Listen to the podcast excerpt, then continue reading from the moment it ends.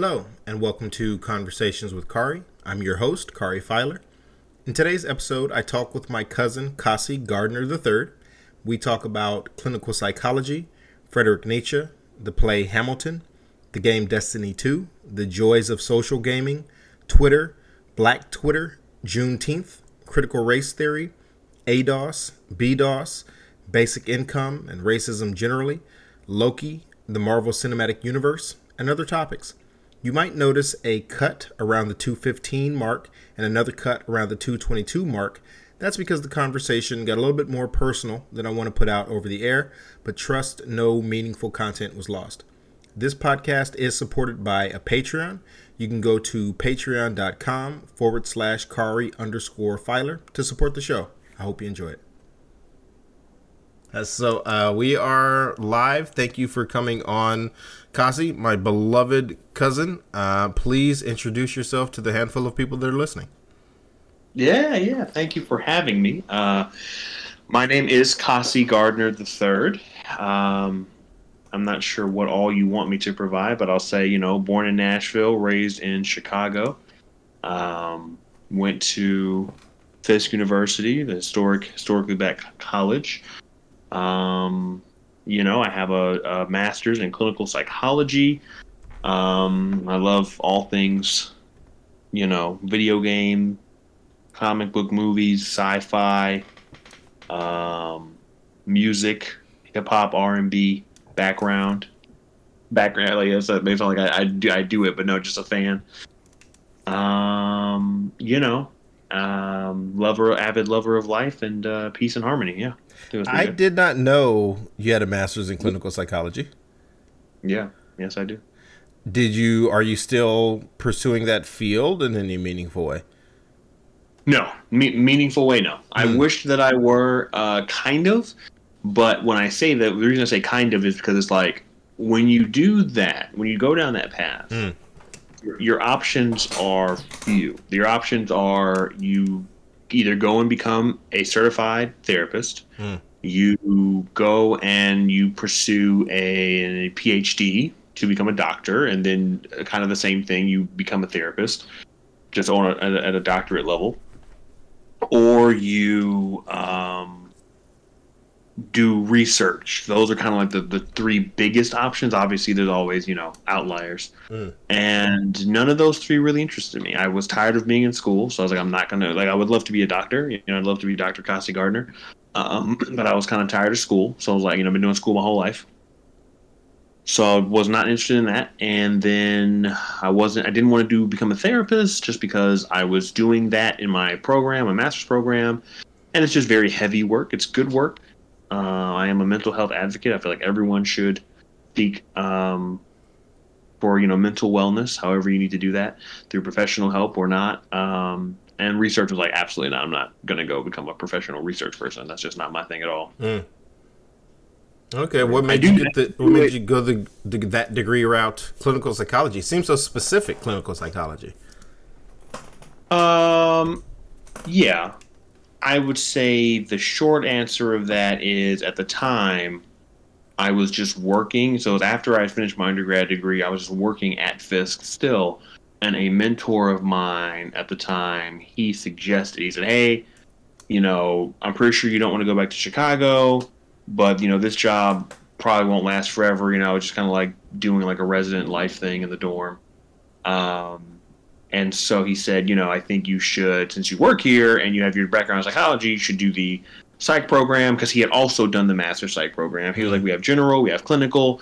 Clinical will actually get you experience doing therapy if you're interested in that. And so it was, it was really sort of a, I didn't seek it out; it kind of sought me out type thing. Mm-hmm. Um, and so you know that's how it happened. That's how it happened. Um, it just kind of, you know, it just kind of fell into my lap, so to speak.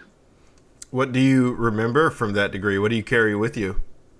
Um, that's a good question. That's a good question. Um, what do I carry with me?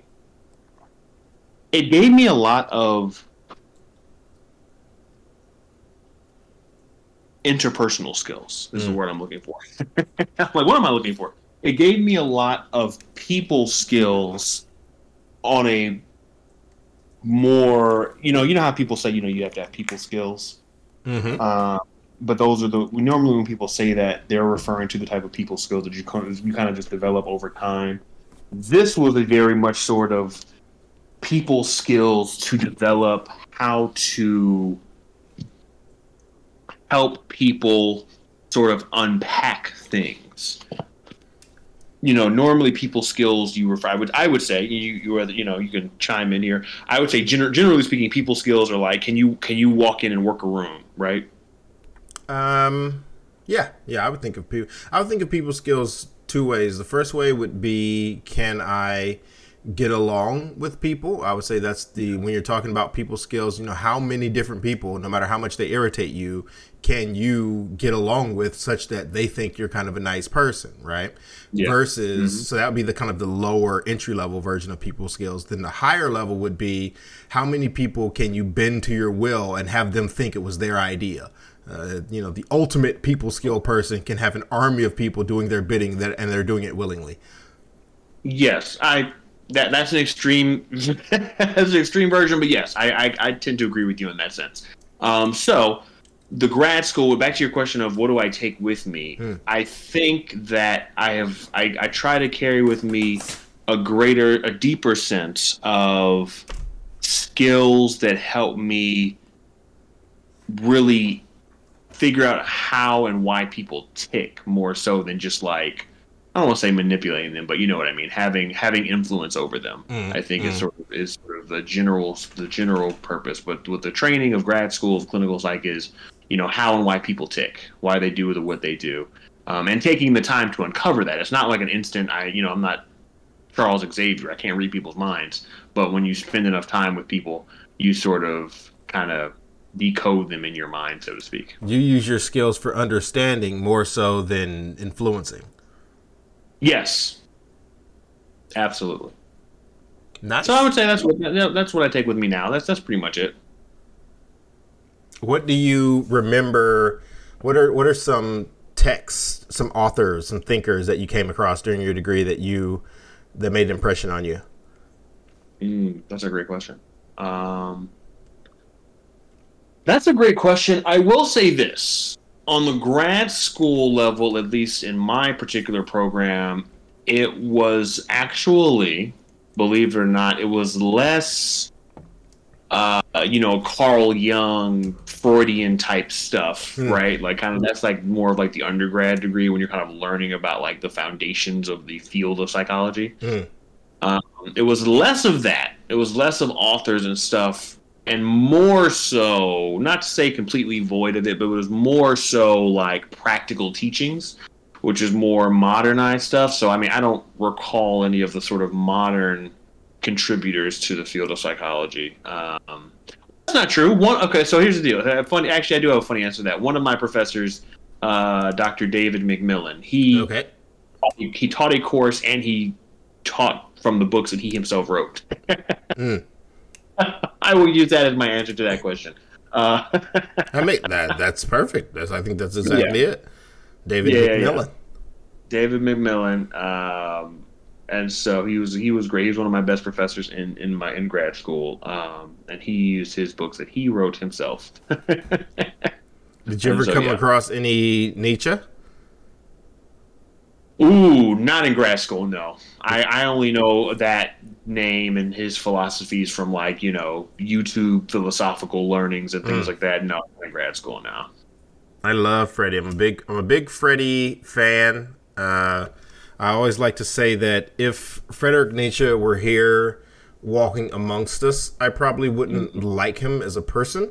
Uh, I don't mm-hmm. think he was in, from what I understand, he was not an interesting person in the live, in the flesh, right? He wasn't. He wasn't a guy that you sat down and and ate a meal with and laughed with. Uh, he wasn't that type right. of person. But it, historically, understanding what his what his analytical skills were, uh, and his ability to articulate artic- his ability to articulate positions that he didn't even agree with.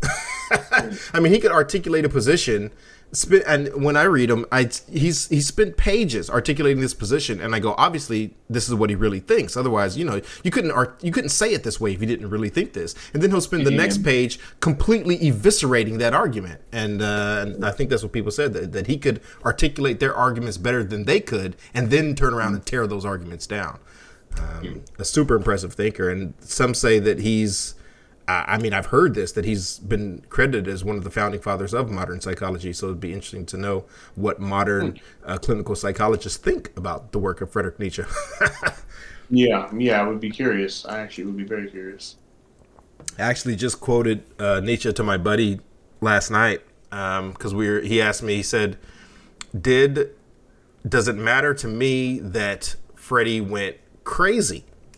Uh, because he hmm. did. Freddie ended up going crazy, and and does that change? Define, define, real quick, define going crazy. Was it like drug? Oh no no no no nuts! Lost track of reality, bab- babbling. Yeah, like, uh, yeah, psychotic break. Yeah, just insane. He went insane. Um, from my understanding, my understanding is that he's just, you know, making saying nonsense things and nonsense writing, and just no longer on in the realm, but walking around breathing. Um, and we I found in Beyond Good and Evil there's a passage where he talks about knowing himself and he talks about the possibility of knowing himself certainly and he's uh, questioning how what level of certainty he can have in knowing himself and and uh, I said to my book club partner I said this is one of the seeds of his insanity because mm-hmm. the self is a state and the self is also a process such that who you were this morning is different than who you are now and that person is different than who you will be when you go to bed. And so for yeah. any person to try to know themselves certain with certainty that's a recipe for insanity because you're not you're there is no static self. Uh, selfness is a process that changes over time. Um, yeah, yeah, just thinking about Freddie. Fascinating. So you're in a book club? I didn't know this. Yeah, know this. yeah, in a book club. Uh, so happy that I'm in a book club. Uh, it's one of those things that's two, two of us. Yeah, uh, and I think I, I think I would stop myself from joining a book club of more than four. I think that would be a, the largest limit for me. So what are you all? What are the two of you currently reading? We're currently reading Novus Ordo Seclorum the philosophical underpinnings of the Constitution, uh, and mm. it's hmm. pretty good. It's pretty good. And no, well, it's just like a dry read.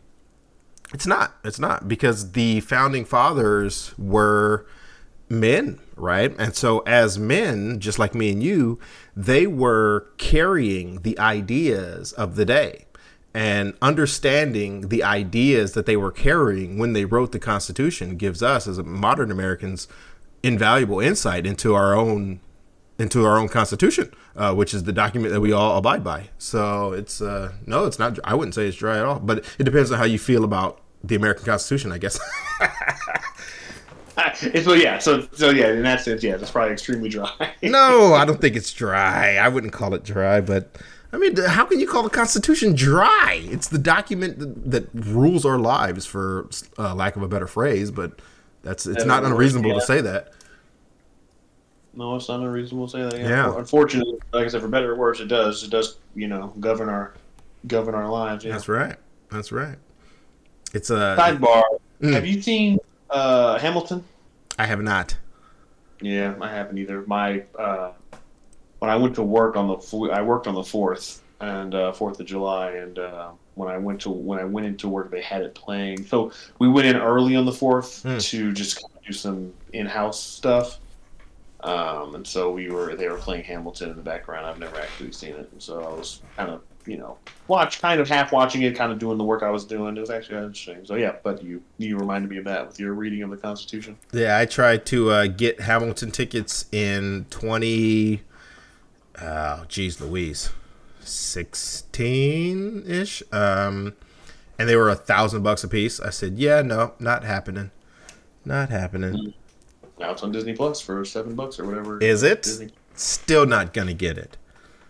I'm not excited about it. Is it? I mean, it's. I, I, I guess I should look it up. I just don't. I'm I'm worried that the that it's overhyped at this point, right? I mean, how good can it be? Can it be that good? Can is it can it So- possibly be that good? I'm in complete agreement with you, but I mean, I, I am about I am that way about most things. I feel most things like have Hamilton's scale are overhyped, Mhm. but um, I don't know. I people I know people that love it. I know people that have seen it live. I know people that have seen it live more than once at whatever that cost was. It's got a 97.90 on Rotten Tomatoes. Yeah, I know people that listen just to the to the soundtrack, you know, on the on the streaming services. Um, you know, it was a very big deal for Disney to get the exclusive streaming rights. So I don't to answer your question. I don't know. What I will say is for the like hour and a half ish. It's like I think three hours. I don't know. Um, uh, two hours and 40 minutes. I do know. It's right in front of me. yeah.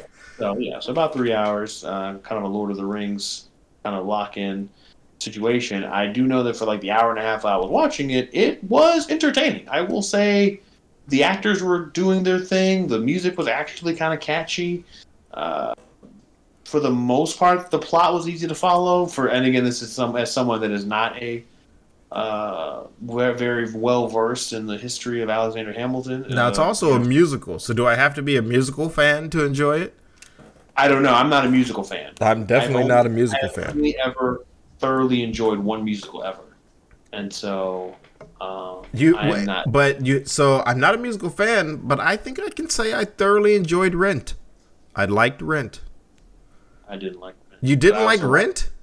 I watched in like the seventh grade, so it's not a. Fair enough. not Seven, fair, a seventh you know. grade's a seventh grader's opinion of Rent is not sophisticated. Yeah, so it's not. Um, it's not for me. My opinion of Rent is invalid I've only seen it Five once. and it was- hundred twenty-five thousand six hundred minutes. I think that's what. Yeah, It it's all about age, right? So, um, Well, it's about it's about seconds. It's not about AIDS.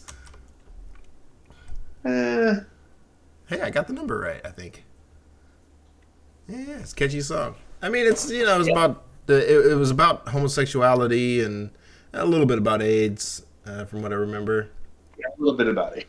Not a lot. Not a ton about it. I mean, but again, It was about the it was about marginalized.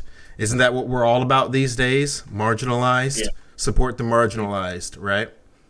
Okay, yeah. So, I, so yeah. I, to answer your question, I don't know if do you have to be a fan of musicals. I'm not Mm. sure. What I will Mm. say is, as a fan of hip hop, it was checking some boxes to where I'm almost at the point where I actually might sit down and watch it when I have a spare three hours. Okay. Um, because rhythmically speaking, it was kind of catching my attention more than I thought it would. so you think the music was pretty good? Yeah, I do. I will say that the music was pretty good. Nice, nice. Yeah, uh, yeah. I'm, I'm. I think we have Disney Plus, so to the extent that it's not going to cost extra money, I'll check it out. Rather than that, pay a thousand dollars to go see it live, I'll pay no extra money to watch it. I'll do that. I'm willing to do that. That's kind of where I am. Yeah. What are you playing these days? Still Smite? Um. So yeah, good question. Still Smite. Actually, to my own surprise, I picked back Destiny Two back up. Really? Yeah, I played Destiny Two at launch whenever it came out, like three something odd years ago. Hmm. Uh, maybe it was four years at this point, and I stopped playing it after a while because you know Destiny has historically been one of those games where it's like you kind of do everything there is to do, and it's just kind of like, what else? Why am I still doing this? Why am Has I still it? I don't know. Is it that you're telling me? I don't know. Yeah, so you know, historically, it's it's, it's, a grind game, right? So it's like you have to kind of you know log in every week, and you have your weekly challenges and your weekly objectives, and you kind of do them over and over again. And Mm. it, it doesn't really reward your time because you know the, the the return on investment of your time because you know all the rewards are usually kind of randomly generated. Mhm. So sometimes you get something good, most of the time you don't get something good. So I kind of put the game down because you know how a video game will like promise you content, post launch content, and then like you wait, you know, two, three, four months, like nothing. Yes. Uh, so I put the game down. I walked away from it completely, and um, I got back into it about a month ago. Month Okay. and a half. Well, you know, it was like middle of May. Um, and uh, it's after not playing for two years. There's actually a fair amount of content. It's it's been fun. It's actually been it was you know one of those things where like something's on sale and you're like, if I get this on sale, one, two things. One, will it suck me back in? But two, will it? If it doesn't suck me back in, will I enjoy? Is it fun? Is it fun? Right? Mm. Is it fun? Mm. Uh, and it, was- it, I have to say, for the for the most part, there are definitely some elements of like grindiness. That's like I don't I don't care for because you know at this point in our lives, I just don't have a ton of time for like grindy type things. Mm. Uh, I like to just that was I think that's why why the, the the phenomenon of the battle royale right where it's like you don't have to grind you just you can literally play one match or you can play twenty matches. Um, there's no no saved progress right. Mm. Uh, so yeah, I got back into it because the, the the content was on sale, and um, I have a bunch of friends that are still actively playing it. So I wasn't doing anything by myself, and it was actually it's been pretty fun. Been I'm pretty happy to hear fun. it. I'm happy to hear it. You're playing it on PS4? Uh, PS5? PS5, yeah, yeah. Has that been worth it? That technology? Has that been worth the investment? Um, so that question, the answer to that question is entirely dependent upon what, again, subjectively worth it means to you. No, So no. some- Is it worth it to you subjectively? Specifically you. Right, right, Yeah. yeah, right. I was. Some people look at it like, you know, oh, are Not some of, like- people. I don't care what some, if it was worth some people. I wouldn't know if it's worth it to you. Um, yeah, Mm. yeah, but given the fact that I was able to get one fairly easily, you know, there's a, still a whole thing even now about like, you know, there's a shortage and people can't get their hands on one, and you know, if you can get one, you have to buy some like, you know, inflated bundle from like Best Buy or Mm. something like that, where it's like you have to have like a bunch of games. You know, you're paying like two hundred dollars more for this bundle. Um, or people are buying on the resale market and paying like a thousand dollars and da da da da da. So I mean, given the the means that I was able to get one very easily on literally day one, like yeah, it was worth it, you know. Mm. Um, but I also had my expectations tempered to the fact that like even now there aren't a ton of this is what uh, July July 2021 there aren't a ton of PS5 like next gen, you know, super impressive like man you know pushing this console to its limits type games you know. Yeah, I mean, I'll tell you. Once I've gone PC, I've never gone back.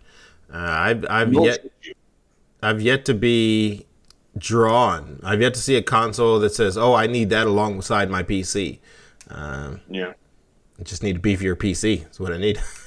Oh, right, right. That's the thing. There, you just, you just, you just upgrade your PC. Like, That's I, right. if I, if I weren't, if, if I didn't have so many friends that were exclusively console gamers, Hmm. I would strongly, strongly think about the PC gaming world. But I know that if I did that, I would. If I did do that switch, I would be leaving behind so many, you know. For I mean, 'cause I, I mean, I left people just by coming back to PlayStation and leaving Xbox, but Mm. if I left it completely, I know I'd be leaving so many friends behind that it's kind of like, yeah, I don't see it happening anytime soon. But no, if I were a PC gamer, like, why would you? You would literally only get a console for those console exclusives, literally. How often are you talking to people on your PlayStation Five? Oh, every day. Every day. Yeah. So it's a so, so it's a social tool as much as it's gaming.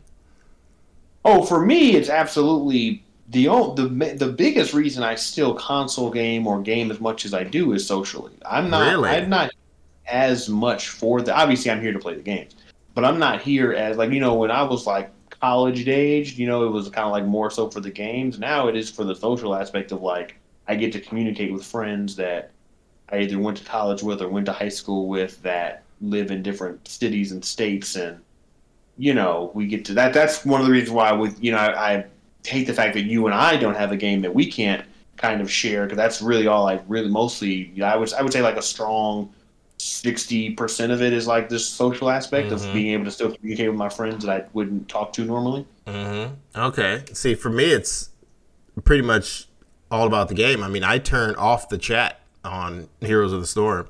Uh, Yeah. I and I play a lot of single player games. I mean, I play a lot of Minecraft and Minecraft. I play a lot of Heroes of the Storm, which is multiplayer. But like I said, I turn off the chat, so I play it like a single player game. I don't. I turn off their pings if they get too annoying. Uh, yeah, I play. I play it like even though it's multiplayer, right? It's ten people on the map at one Yeah. time, but I play it like single player. I, I just I'm not going in for them. I really rather not Yeah. hear them talk. Uh, and like I said, I turn off their pings if they get annoying. Um, play a lot of Minecraft, which can be social, uh, but I, that's interesting that the your primary endeavor is a social activity. Oh yeah, no. Hmm. If that if that weren't the if that weren't there, I would not. I would probably have to find a new hobby. Okay, okay. You're Because kind there just aren't enough. Two things. Mm. There aren't enough single player games that would interest me to, to hold my attention long enough, and the multiplayer games, I eventually I would lose interest if I was only playing it by myself. You know what I mean? It's it's one thing to say, oh, I'm online really early or really late. None of my friends are online. I'm just gonna like play this for a few minutes to get you know just to kind of unwind. It's no, that's one thing. But if it's like a every day, week by week, and like nothing, no no social. Oh yeah, no, I would I would have to find something else. You know, that's the main reason why I don't play my Switch. I have a Switch, Mm. but there's no social aspect to it, so I just don't play it. Mm. Mm. Interesting. Interesting. No, I'm uh so do you game to escape then? Uh, cuz I'm a I'm an escapist. I game to Oh, yeah, escape. But you're talking to people. Well, yeah, it's it's a dual purpose, right? So I mean, the as as a as when I was younger, when you know when I was a kid before the advent of online gaming, being an only child in the South Side of Chicago, it was absolutely like you know, yeah, I'm an only child. I can't really there's nothing really to do outside in the South Side of Chicago, so I'm it's it's the escape, right? Hmm. Now it's like a dual purpose. As I've gotten older, it's sort of the the scales tilt more in the social. Like you know, once once Xbox Live kind of that was popularized on Xbox 360, it was like a 50-50. It was like I would play games to escape, I would play games for social, and then now the scales, you know, now that I'm in my 30s, the scales have definitely tilted more towards uh, the social aspect than the escape. Interesting. Interesting. I'm still very much in the escape pod. Yeah. Yeah, yeah, yeah. I live here. I I live here. were. They just don't hold my. I don't think a single game has really, with the exception of something here and there like Cyberpunk. You know, that was one that kind of, you know, obviously a single player. There's no multiplayer. That kind of held my attention from beginning to end. But most of the time, they just don't hold my attention anymore. You know. Yeah, well, I mean, I play Heroes, and so because that's a MOBA, what I do a lot of times is I'll fire up Heroes, and then I'll just have I'll turn the sound on Heroes off and listen to a podcast. Uh, and so for me, that's a, a nice way of busying my fingers and my mind, uh, or busying my fingers and let's say my eyes with and my mind as far, as far as controlling this little character on the on the screen. Uh, so that's my active activity, but then my passive activity is listening to Joe or Sam or Jordan or anybody who, or or uh, Breaking Points, anybody who I happen to be listening to. Uh, and then I listen to that, and so that's my passive edification happening while I'm actively playing the game. That's a lot of times what I do. Sit here at my, my little station at night. Yeah. Where do you get your political news? Who's your go-to for that? Uh, political news, Twitter. Who do you follow on Twitter that you like uh, when you see their that you like when you see their stuff? Who do you leave likes Um, for? Uh, that's a good question. I couldn't tell you a single name off the top of my head. I know that I follow a handful of, um, uh, I guess, voices and sort of like the the black political sphere. So, like, like off the top of my head, I'm thinking of like Marc Lamont Hill. Um, he's someone that I follow that kind of like he's usually up to date with p- politics and things of that nature. Hmm. Uh, but I don't can't think of anyone. I mean, because you know, politics for me is something that is is not I don't care to get heavily into outside of like the need to know. Like for example, Tennessee just passed a law where you don't need a permit to have a gun or any anything. You don't need anything to you know open carry or conceal and carry. Um, so little things like that. I, I follow like a couple of, uh, yeah, like Tennessee, like sort of liberal, sort of up to date politic type things. Uh, but no, politics or where do I get my news or my politics? I try to stay away from it unless it's sort of like need to know. Did you have you watched the uh, Florida building? The Florida. Oh, the one that collapsed. Yeah. Yeah. Watch no. So, like for example, Have you seen the Twitter video? timeline- Of it fall? Huh? Have you seen the video of it fall? Um, have I seen the video of it fall? Yes, I think the first day or the first Mhm. night that it happened, and it was like fresh on the timeline. I think I did see it. I then I you know watched it just again to make sure I was what I was watching was really happening, and then yeah, I think that I've been you know again on the Twitter timeline sort of updates you like oh you know the body toll has risen to so and so and this and that you know Yeah, it looks like 36 dead, 109 unaccounted for. yeah. Do they have any reasoning as to the structural failure? Like what was to blame? Um, so there's a video that I saw of that was taken seven minutes before the collapse, and it shows the um, parking garage. So it's, it's a video from the lawn outside of the building or something like that, and it's looking down one of the ramps. You know how you can drive down a ramp into an underground parking type situation. So the video is looking down that ramp from about 70 feet away, maybe not even that far, actually, uh, maybe 50 feet. And you can see rubble has fallen into that garage, and there's water leaking, a lot of water leaking, uh, a really bad leak. So something had collapsed around the first floor into the into the garage. So the the the lower regions um, of that building lost their integrity for one reason or another. Um, that's that's as much as I I can say that I know. But more specifically, you know, it's under investigation. Yeah. So okay. All right. Yeah. No. Um, so yeah. I mean, I- I'm aware of it. It's very unfortunate. It's crazy that you know. Again, structurally speaking, we uh, build, and I, you know, I'm saying this. I don't even know how old the building is or was. but About like, 40 years, back 45 years, 40 something like uh, that. place in Yeah. the 80s, 70s. Something like that. Yeah. And I heard a report from a guy who who said he was on that roof 14 hours before it collapsed, collapsed and he had no and inspecting it, mind you. He was on the roof inspecting it 14 hours earlier and he said he saw nothing. So the the problems with this building were internal and they were you know Foundation. foundational. They were internal and they were foundational. Uh, and so it's some you would have you would have had to gone through the basement and the substructure with X-ray machines to see that that was going to happen. Uh, you couldn't just it wasn't something on the surface. But but I did hear that a woman I think in 2015 ish. Um, it's, it's interesting talking to the internet because anything any fact you get wrong can be immediately proven wrong. So you you can't claim to know a fact. Yeah.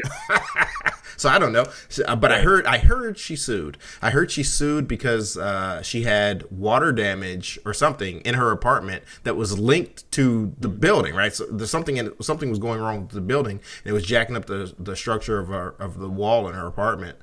Um, and that was a while ago. Yeah, there was some report in the 90s that the foundation was sinking, but from what I saw, and this is going based on Reddit comments, to be absolutely honest, uh, they go back and forth and they say, oh, well, the thing only said that it's sinking by a couple inches in the 90s, which I don't know. I don't think a couple inches is what brought that building down, but maybe. I'm not a geologist. I don't know.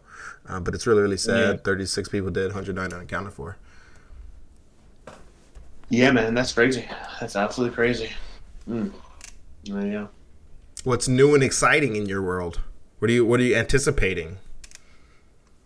Mm, uh, what's new and exciting? What am I anticipating? New and exciting. Um, can't say anything new or exciting. I mean, you know, obviously coming fresh off of you know uh, my trip out there to see you and my Mhm. trip. I I went to New York. The Oh, week did after you? That for yeah, yeah. My um, one of my friends was having a Juneteenth slash housewarming party. Um, Was it really a Juneteenth party? Really? I mean, what do define? What do you mean? Was it really a Juneteenth? It was a party that took place on Juneteenth with black people. I don't know what what more you need. When was this the inaugural? Was this the inaugural Juneteenth party? Has he had it last year? Year before that? Well, no, he just got this house, so that's why I was like a But- housewarming. Housewarming, fine. I want to know how long. I've yet, I've yet to meet a black person that celebrates Juneteenth because their mother did and because their grandparents did. Do you know these people? Well, well, no, they didn't. Or none of our parents did. but we, but we are expected to. I mean, not expected to. I mean, They just made it a national holiday, and I'm I'm curious to know who they made it a national holiday for. black people that choose to celebrate. I mean, you're not expected to celebrate the Fourth of July, but I mean, But do. Fourth of July is a celebration that our parents did, that our grandparents did, right? There's a there's a celebra- there's a, a, a lineage of historical saying celebrations of the Fourth of July. I'm concerned. Here's what I don't. Here's what I don't like about Juneteenth. I feel like Juneteenth is a holiday that's being pressed onto us. It's kind of like a kind of like a stamp at a nightclub on the back of your palm. Oh, Juneteenth, this is yours. Who who ha- who owns Juneteenth? Uh, I hear Fourth of July. what? Could you not say the same thing about the Fourth of July? No, you couldn't say the same thing about the Fourth of July. That's national de- independence. We fought a war for the Fourth of July. I mean, but the same that the same question you at, you pose is whole true. Like independence for who? Not for black people. Black people weren't free on the Fourth of July. So you, black people weren't free on the Fourth of July. So this would be, you th- is Juneteenth about the free, the ending of slavery? Is that what Juneteenth is about? Well, no, not exactly. It's more so. so It says it's commemorating the emancipation of American slaves. Right. So in in a nutshell, in a nutshell, Juneteenth was basically after slavery had ended. There was a uh, in Fort Worth, Texas. I, I Mhm. just actually learned this this year. Actually, um, I've, I've been piecing together my Juneteenth information over the years. Mm-hmm. basically in Fort Worth, Texas, they did not tell them that the black people were free. They basically to- lived still under the premise that slavery was still currently active mm for however many years from the Fourth of July to the Juneteenth. Um, and so the soldiers, or either I think it was either black people or soldiers. I think it was black people went down to Fort Worth, Texas, X amount of years later, and were like, "Hey, you all are still enslaved," and they were like, "Yeah, why wouldn't we be?" And they're like, "No, like black people have been free for a couple of years now, but in Fort Worth, Texas, they were still actively enslaved." So that was Juneteenth of like technically the people, uh, the la- the last. So basically, in a nutshell, the last enslaved people in the U.S. were in Fort Worth, Texas. So Juneteenth celebrates the final group of black people truly becoming free, learning and gaining the knowledge that they were in fact free in the United States of America. Okay. Okay. So why are we just? Why didn't black people celebrate it in the twenty? Did black people celebrate Juneteenth in the nineteen twenties, thirties, forties, fifties? Oh, my understanding, I'm not an expert on this, but my understanding is that in Texas, specifically Fort Worth, they have been celebrating it annually ever since. Really? However, yes. Um, that is my understanding. They have had annual celebrations for it ever since. However, it is not again. It's funny because I thought about this the other day. I was like, if I bring this up, I wonder if this is something that that you're going to dive into or not. But because we don't have things like critical race theory, um, it was a it is a part of, of U.S. history that simply was not taught to us. That's that's why our parents and our grandparents did not celebrate it because largely most black people it is just not a widely um, how do I say not widely known but widely uh, what am I trying to say? Are you certain that discussing Juneteenth is a component of critical race theory? I'm not, I'm not certain. I'm not an expert on critical I race theory at doubt that. I highly doubt that. Um, I mean, I, if it's if you're asking me, my opinion, Juneteenth should be a part of U.S. history, not critical race theory. But um, it should just be U.S. history. Period. Oh, so uh, I'm basically trying to draw on a, uh, um, a comparison to like the Tulsa massacre, right? It is a thing that happened that people just don't.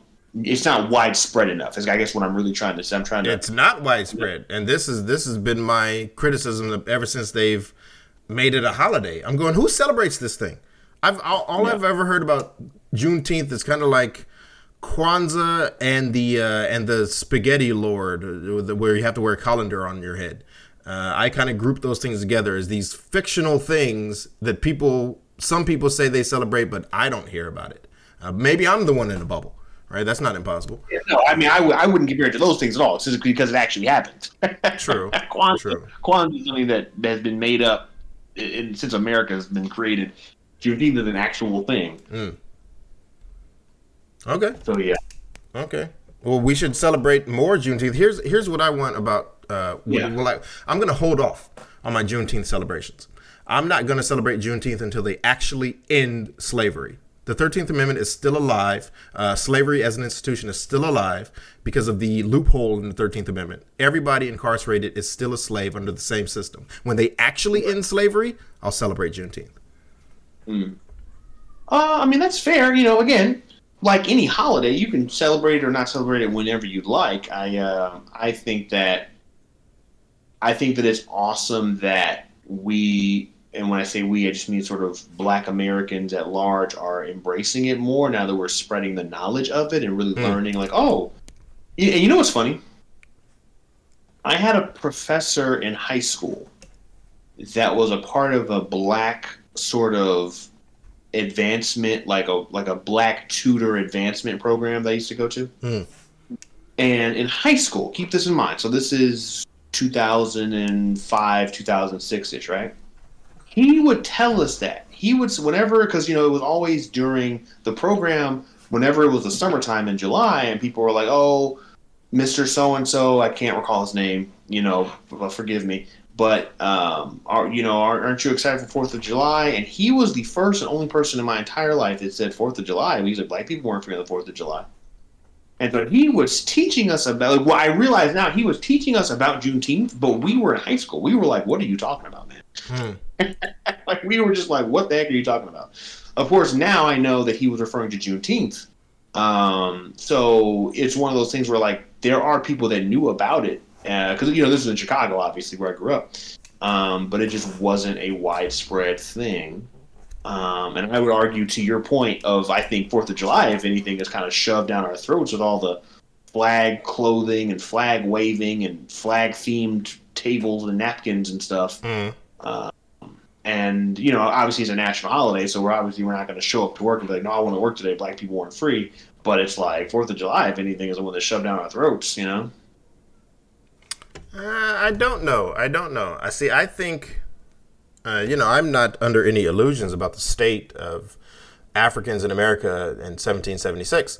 Uh, so I'm not. I'm definitely not saying that uh, that that horrible, brutal uh, lynching and murder and lynching and the murders that were happening and the, the disrespect of human life. I mean, black people are property. I'm aware of all that, but I think that our stance and position today as black Americans post civil rights movement uh, is best served as one of black Americans within and emphatically within the American tradition.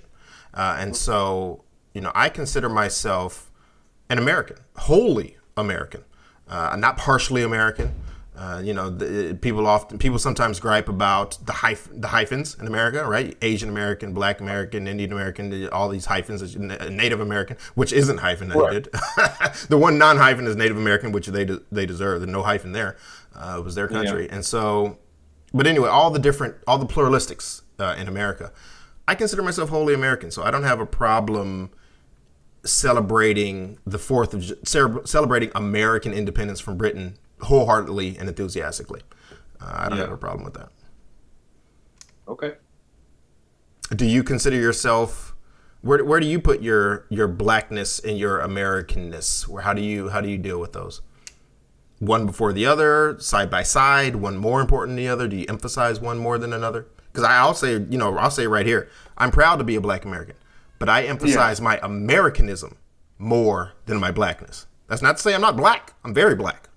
You know, I'm black. I've got the I've got the skin. I'm assumed to be violent. All that all those things that come with blackness, I've got it. Yeah. But I'm American, right? And I will stand side by side with Americans of every color before I side with a solely black cause.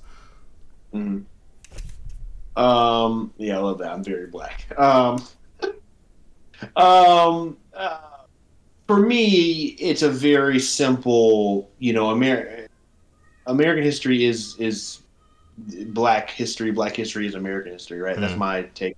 Mm. Um, I think that it's important to, like you said, I acknowledge my blackness because America is just a melting pot country. So it's sort of like, okay, yes, you're like you said, you're Asian American, you're you know African American. So you know we are descendants of African people, Mhm. but obviously we are the black African descendants that created and built this country.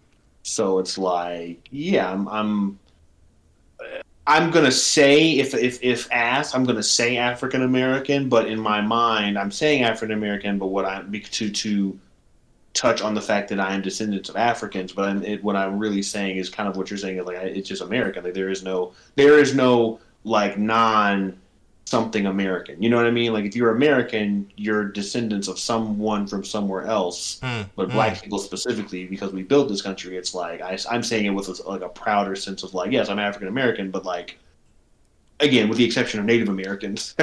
Yeah, yeah. We're all immigrants except for Native Americans. Um, yeah, the, the most the most entitled to that title, you know.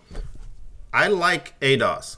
I like that hashtag. I like that distinction. I feel like that captures us uh, as compared to black recent immigrants because when you look at the attitude of black recent immigrants, they have more confidence collectively and on average than we do. Uh, we are we as ADOS, American descendants of slaves, uh, black descendants of slaves, we are shot through with self doubt, uh, and it's killing us. It's killing us every day, and so that's that's one of my biggest biggest gripes, and it makes me like the hashtag ADOS. Now I told uh, I told our cousin Lance, I said this. I said so ADOS. When you say American descendants of slaves, are you also including the white descendants of slaves? Because I don't think most people, when they invoke ADOS, are referring to those people. There are certainly, there have to be thousands of white Americans who are descendants of slaves, just simply by how how families mix and how uh, lineage works, right, and how families work. There have to be statistically, there have to be white people who are white today. Just so I'm clear on what you're saying, you're saying they are white people, but they are also descendants of African slaves. Is that what you're? Yes, yes. Statistically, that has to be true. With 320 million, there have to be several thousand people who are checking the white box today. But if you go back a few generations, one of their great, great, great, great grandmothers was a black woman. But somehow she got out and their skin got lightened, and now today they're white. But they're a descendant of an American slave. And so, Okay. you know, I asked him if if he's talking about those people when he says uh, American descendants of slaves. He didn't confirm or deny. he didn't he didn't say yes or no. When I said, "Well, I think what you're trying to evoke there to put even a finer point on this phrase is black descendants of slaves because it's Okay. black descendants of slaves that suffered Jim Crow, that suffered separate but equal, that suffered uh, the schools and the the redlining and the, you know disproportionately the mass incarceration. It's the black descendants of slaves that suffered that. So I like BDOS as well. I don't know if I that doesn't that doesn't flow as well as a hashtag BDOS. Yeah, uh, maybe right, I'll just- maybe I'll tweet it and see if I can get it started. But uh, yeah. Is your is your Twitter presence as such where you tweet something and it can you can get it started? Uh, no. So my my tweets are. I says I suppose I should spell out what that is. Black descendants of slaves. S A V S period. Uh, I think I spelled that right. My Twitter is a time capsule. I hope that one day I'll be viewed as someone who was hip and with it in the time, even if wildly, Really? Uh, even if wildly unpopular. No- Nobody follows me, um, so I just that's how I treat it. when you look back on it from 2050, they'll go, "Yeah, he knew what was going on." Is that right? That's what I hope. That's what I hope. Hmm. What do you Black use? Tw- what do you use Twitter for, other than following Marc Lamont Hill? Yeah, I mean, well, m- much more than that. He, mm-hmm. He, he, is just one of the more, uh, I'll say, you know, trusted sources of sort of current events. But um, I use Twitter for honestly just sort of current events slash jokes. Um, I would say those those are two main main things. Current events, because I think I think Twitter is arguably the fastest. Now, I'm not to say most accurate or, you know, fact checked, Hmm. but I do think it is the fastest source of news. Very fast. Um, and it is also thanks to you know, I'm using I'm using air quotes, my fingered air quotes, thanks to Black Twitter is also the funniest. Okay, sort of. what is you've said this thing to me before, Black Twitter. You have to explain yeah. this to me. Yeah, so um I have to explain it to you. so my my current understanding is that yeah. Black Twitter just means black people you know, emphatically black people that tweet. Yeah. That's it. That's it? That's it. Why does it why does it earn this moniker Black Twitter? Why isn't it just Twitter? Why is it Black Twitter? Well, that's a great question. Um, the answer to that question is that it is it is not just Twitter because it is oftentimes the jokes that are made you would not either find funny or you would not understand the references being made or you would have not come from a similar lived experience if you were, were not or are not black. One of those three things I just named, one of those boxes are always checked when it's black Twitter. It's either the joke references, or it's a lived experience, or it's a black experience, or a cultural thing. One of those boxes, and maybe not all the all of them are always checked, mm. but one of those boxes, if you have not checked one of those boxes, you would not find it to be entertaining, and that is why it's Black Twitter, not just Twitter. Wait, if one of those boxes is not checked, one would not find it entertaining. Yeah. So they're jokes that only black people can get. Mostly, yes. And that makes it a black Twitter joke. Yes. So, as a what if a what if a black person doesn't find the joke funny? That's okay. That's you okay. Know, what if a white yeah. person does find the joke funny? Is that possible? What if an Asian person or an Indian person finds the joke funny and they get it? Does that make them part of Black Twitter? that's possible. It, it's mm-hmm. rarer, but it's possible. Um, you know, and so it, it, makes them a fan of Black Twitter. Yeah. Okay. Absolutely. I'm black and proud. Uh, I like. I like. I think of James Brown when I think of that. Say it loud. I'm black and I'm proud. See, I, I prefer mm-hmm. black to African American because I've never been to Africa.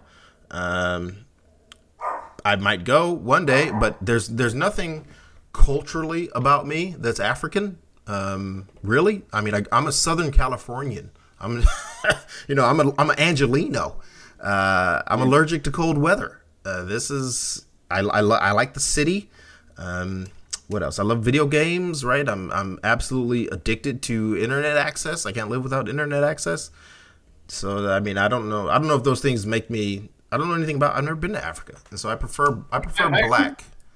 over I'm, I'm with, I would 100 agree. I, I prefer black because I I too have nothing to do with Africa as a whole. You know what I think uh, about when I think about blackness? Some one of the things is when Barack Obama. I think he told. I think it was Jay Leno. Maybe it was Conan. I don't know. He said I was. I'll say it was Jay, but I'm not sure it was Jay. He says, "You know, Jay, I was black before the election." and that, that that resonates with me. I carry that around. Yeah. No, yeah, I I'm the same. I I use again. I use African American the moniker just sort of like on you know standardized tests or or you know forms, but culturally speaking, black is is what it what we really are. You know. Yeah, yeah. Uh, you know, I'm I'm of the mindset that skin color should be as politi- as politically consequential as hair color. Uh, there's no re- biologically they're the, they're very they're much more related uh, than than they aren't. Uh, the color of your skin, the color of your hair, the color of your eyes, all these are superficial mm-hmm. things about your your humanity. You can still um, successfully create viable offspring with every other human of every other color. Uh, your if your blood types match, you can exchange organs no matter what your skin color is. So hmm. skin color should be pol- as politically relevant as hair color. Um, should be now. Of course, we have to. We're we're not in a vacuum. We understand the context and the history of skin color, but the idea is that we can move past this. We, the idea is that we can get to the point to where a job cares about the color of your skin as much as they care about the color of your hair, as in to say they don't ask because it doesn't matter, right? So jobs don't have to ask what color you are. They just have to ask, can you do what we need the person in this position to do? Uh, yeah, yeah. And I'd like to get there. We we is it possible that we get? I think it's possible we get there within our lifetimes. I think it's possible by the end of our lifetimes, by the time we're old, jobs don't even ask what color your skin is. Hmm. Uh, yeah, I mean, in a perfect world. No, not a perfect getting... world. You you do that a lot. I'm gonna call you out, Kasi. No, not perfect world. This one, this world. I mean, like I was saying before you called me out, we're getting there. More and more jobs are becoming more and more inclusive, either by removing such things mm. or asking broader questions. Um, so yeah, I mean, I think we're getting there. But can we get there within our lives? Is that is, so? By saying in a perfect world, that that implicitly calls me unreasonable for thinking that we can get there within our lifetimes. Well, I mean, I think that many cor can we? Yes. Mm. many corporations are like i said they are removing such things from um, you know questionnaires or forms or whatever whatever. Um, i think for a statistical purpose i think that many companies will continue to have it in some way shape or form just so they can speak to the ethnic makeup of their company, not necessarily, a, you know what I mean, to be able to say, okay, we hire this many people of African descent, this many people of Indian descent, this many people of Latina or mm. Latino descent. So I think on that purpose, it might still be collected. Uh, yes, I'm not, not. I'm not going so far as to say that keeping track of people's ethnic lineage as a society yeah. isn't worthwhile. I'm not saying that. What I'm saying is on yeah. job applications. Job applications. There's right, no reason to ask what color my skin is. Uh, on yeah, I agree. Yeah, on on app, on applications for housing, there's no reason to ask what color my skin is. On a lot of I, different types of applications, there's no reason to ask what color my skin is. On some there is, right? If we're talking about the census, yeah, ask me what color I am on the census. Yes, that's what the census is about. The census is meant to keep that data, track of that data. Yeah. Yeah. No, I agree. Yeah, there's also uh, a double-edged sword to this that I thought of, which is, you know, if we were to just stop tracking color wholesale too much now, then mm-hmm. those with advantage would just prosper, and those uh, to the to the extent that disadvantage can be tracked by color, uh, that would that would prosper. But I think disadvantage has much more to do with green than it has to do with black or white. Um, mm. And I think there are. I think that's really. I think that's really the the big. One of the big problems in our culture is wealth inequality and growing wealth inequality. I think I was talking. Was I talking to Brad? It might have been Brad or another friend of mine, but we're we're talking about the elephant curve in global economics. So, the are you familiar with the elephant curve? Um, probably not. The elephant curve is a curve where the so it's it makes the outline of elephant where the, the, there's there's the back of the thing and then there's a trunk dipping down and then there's a trunk going up at the other end. So imagine a curve that's a large body and then it dips down and then it comes back up right? So that's what the, the curve does. And it represents the prosperity of the global population. And ever since cap- global uh, capitalism globalized uh, in about the 70s or whatever so when our wages started to stagnate the common classes around the world began to rise. So the Chinese rose, Singaporeans rose, Thai rose, uh, a lot of Indian groups rose. Right, the middle class who were relatively impoverished have now come out of poverty. We've been we've been really doing a good job. We as a species, as a human species, have been doing a good job of battling global, in global what's it called, uh, extreme poverty right? Globally. Mm-hmm. We've been doing a good job of, of battling those numbers. And that's what the body of the elephant is. And then the trunk of the elephant, the tip of it, is the 0.01 percent, the one percent, right? The the rich of the rich, the owners of the global uh, of the global enterprises, right, and and the families who perpetually occupy the executive seats in these enterprises. These families have done incredibly well for themselves over the past 40, 50 years, um, which is fine. But who has suffered is the common class in the wealthy countries. So common Americans relatively have suffered. Common, uh, a lot of common Europeans relatively have suffered because now we're competing with Thai and Filipino people, and nothing against. Uh, you know, Angolans getting part of the of the global economy. I'm all for that. I, I think that's a great thing. But the fact is, when one American is competing with three Filipinos for a job that be, that can be done online for every business owner, it makes perfect sense. Hire the Filipinos. You're going to get 24 hours of work for the same price of 8 hours of work. And if the and if the, they speak really good English, it makes no difference to your customers. So it doesn't make business sense for a lot of businesses to hire American if the job can be done online or, or through the phone or something like this or, or or if they can have their product manufactured in in China and then shipped over here. Uh, it, uh, it's actually cheaper to, for a lot of businesses to do that than pay Americans. And so the elephant curve just shows that the common American class is being disproportionately hurt by global capitalism by being forced to compete with people on the other side of the world for jobs, we're getting hurt for that because it costs more for us to live. Um, which makes me a proponent of basic income. I think that's the that's the solution for that. Now, you typically you I think you're on my side with basic income. You just, you just think it has to be a perfect world before we get there, right?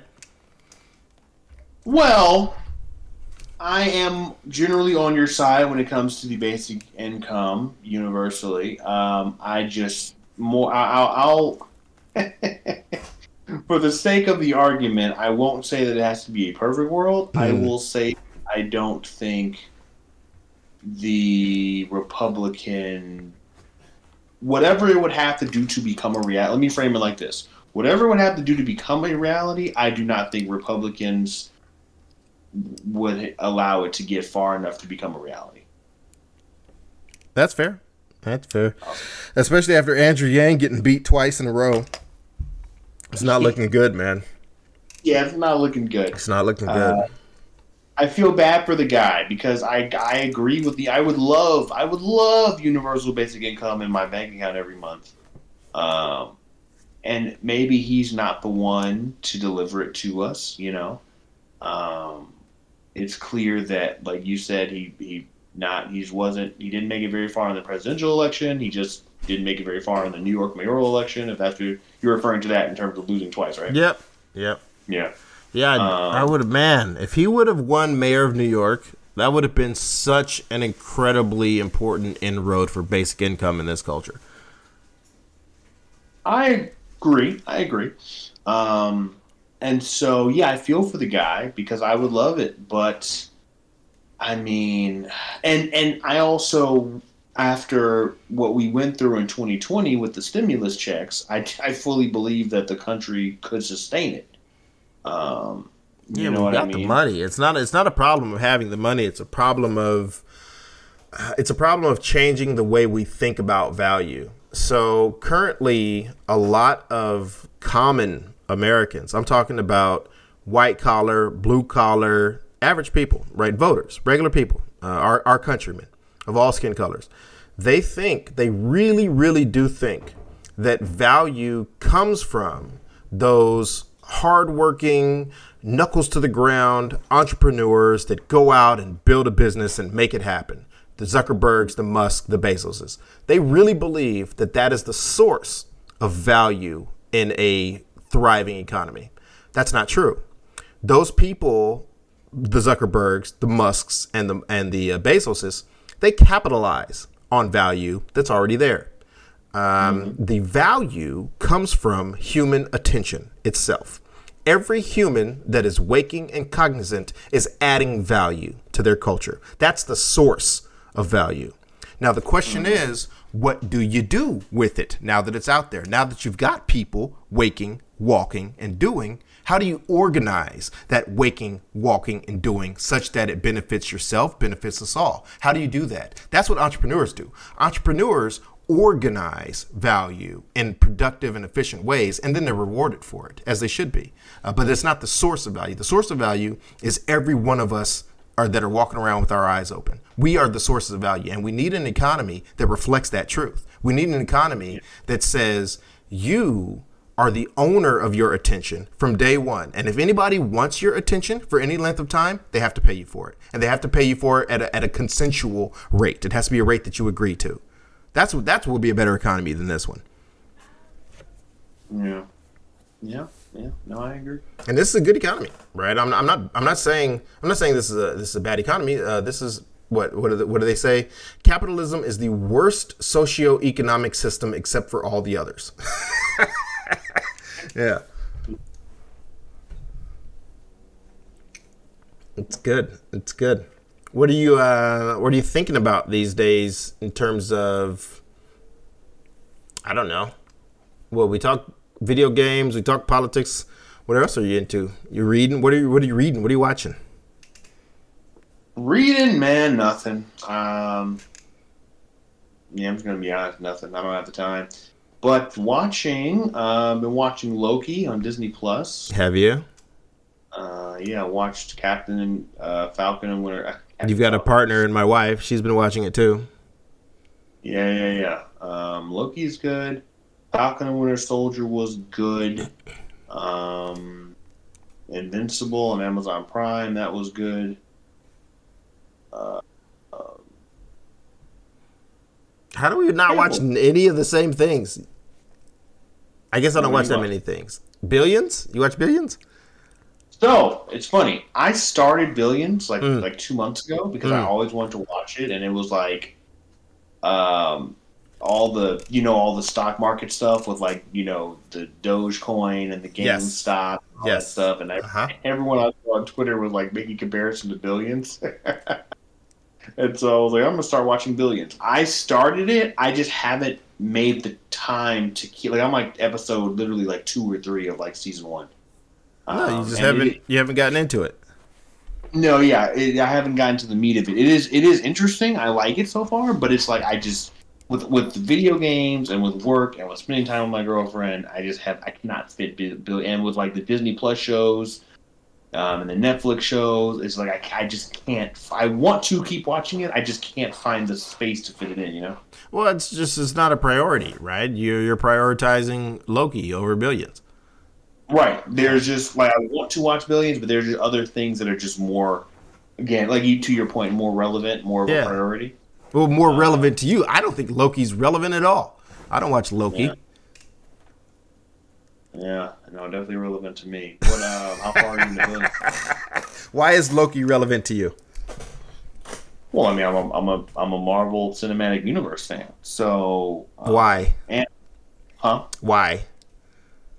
Why am I a Marvel Cinematic Universe fan? Yes, I'm not. Uh, I mean, I find it to be entertaining, Hmm. and so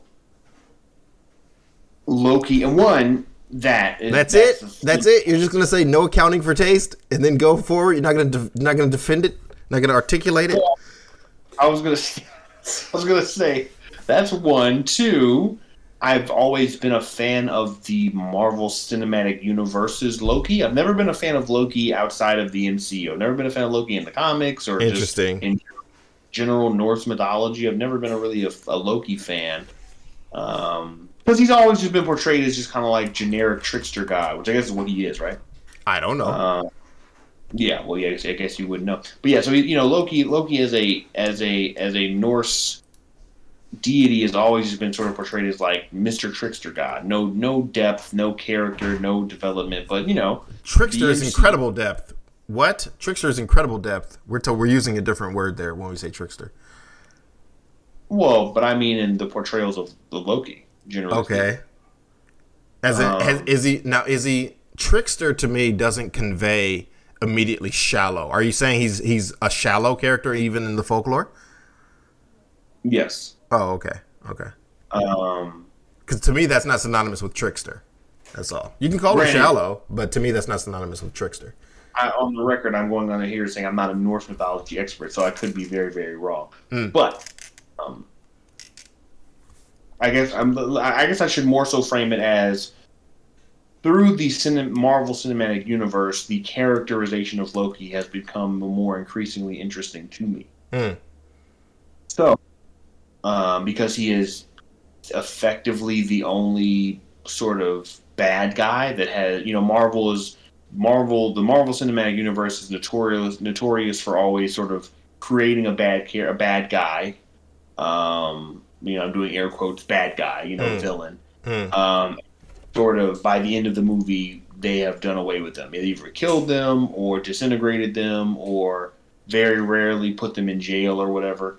Um, but Loki is the one character that has like kind of outlasted just because they keep kind of bringing him back for various reasons. But Mm. um, him having his own show, I'll be honest with you. When it first when they first announced it, I was not very interested. I was like, yeah, that sounds kind of boring. Uh, I don't really care about the adventures of Loki. But what they what they're doing with it, when once they announced that it would be a time travel, eh, not time. It's not time travel. Yeah, time travel is a big part of it though. Once they once they announced that time travel would be a major part of it, it immediately got my attention because I'm a big time travel, uh, you know, movie, TV shows, things with time. You like the mechanic. Yes, I love the mechanic um, for plot purposes. Hmm. Um, and so um, I have to say, it's been entertaining. I, I, I went in with very low expectations because, so just real quick, you know, in terms of the Marvel shows, there have only been three, right? Mm. On, Dis- on Disney Plus. There was WandaVision, which I did not watch, Falcon and Winter Soldier, which I watched, and now Loki, right? Where is um I suppose that's a different universe. I was gonna say the star the trooper, the star trooper. The guy with the baby Yoda. Right, that's the Star Wars Disney Star Plus Wars, shows, different yeah. than of course. Yeah, yeah. Okay. Yes, it's still Disney Plus, but Yeah. Star. Um, yeah. Um, and so I went in with kind of low expectations, but one, you know, because time travel is sort of a thing, it is actually more entertaining than I thought it would be, Mhm. and so I'm liking it. I'm liking it so far. But still why Marvel? What do you mean? Why Marvel is entertaining? Why is it entertaining? Because they tell good stories. They're good storytellers. What makes a good story? I mean, you're asking a question as old as time.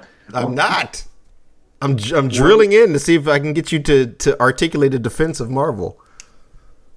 defense. I'm not defending them. I'm not. they're not on the chopping block. Um, why Marvel is just like asking like, well, why Star Trek? I mean, why Star Wars? Like, you like sci-fi, you like fiction. I like comic book stories. Um, they are doing the best at making live action uh, comic book stories, bringing them to life. You know. Mm. Are they? I don't know. I, I mean, if you, you, I mean, you say they're the that you like comic book stories, but but why? Right? Why? Why do you do? You, have you thought about this? Why you like these things and not other things? Because you could be Thank- really into chess and I don't know uh, what's something and, and what's something that people are into. The you could be really into wood sculpting, just taking a chainsaw to wood and sculpting. You know, you're not into that. Um, so why?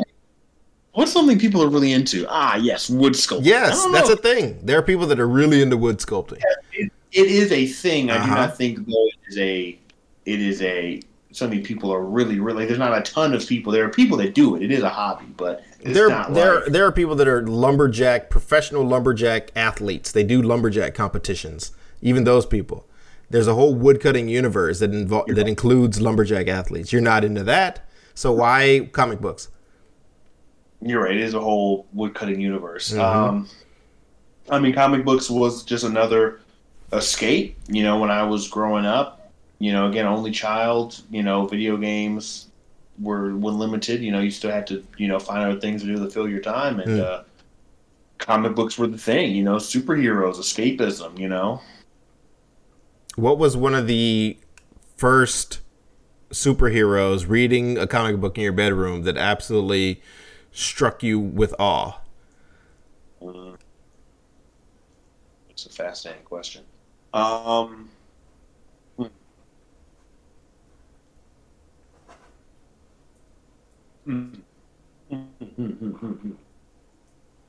Superman? Maybe, but I was never a.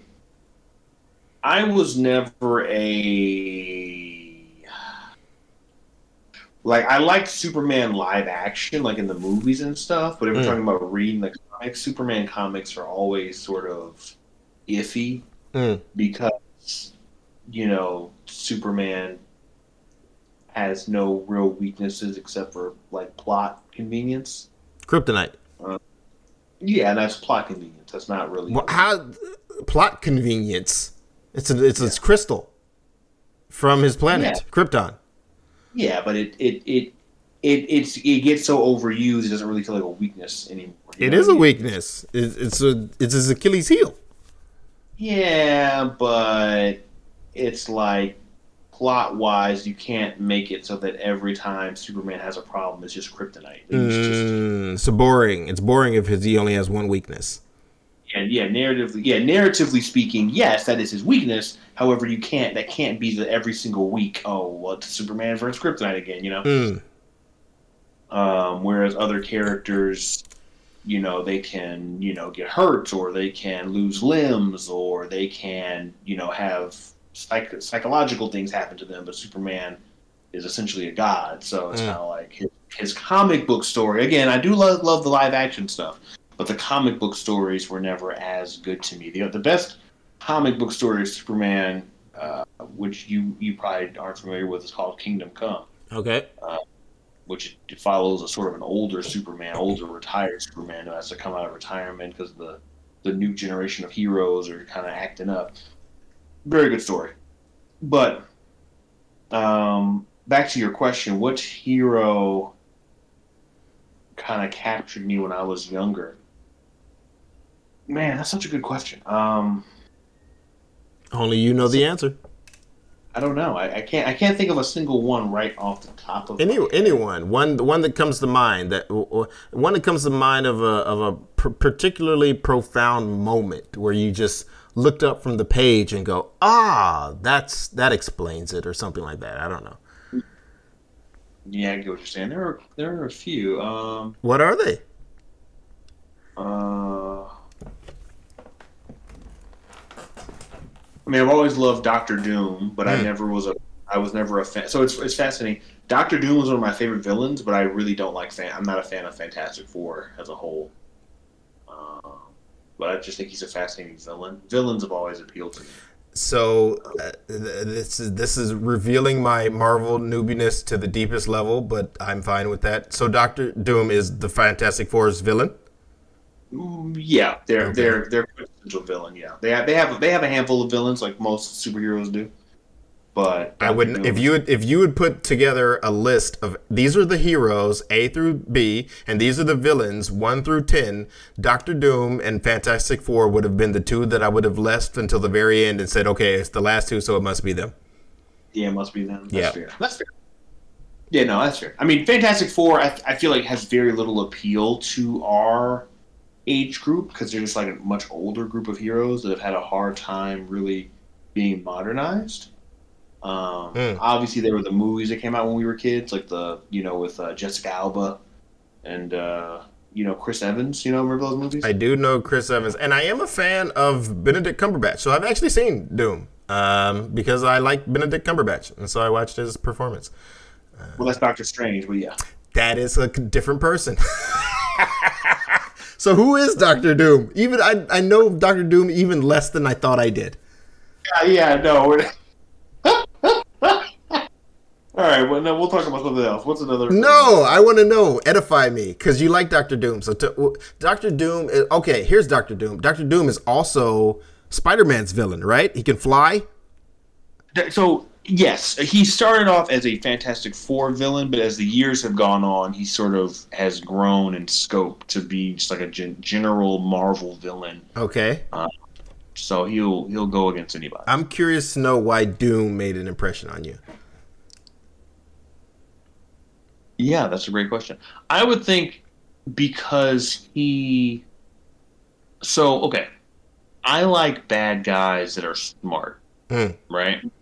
But oftentimes, when you when you think about the archetypal villains, they're very like they're either here or they're there. They're either smart and like have no physical prowess, a la Lex Luthor, right? Mm.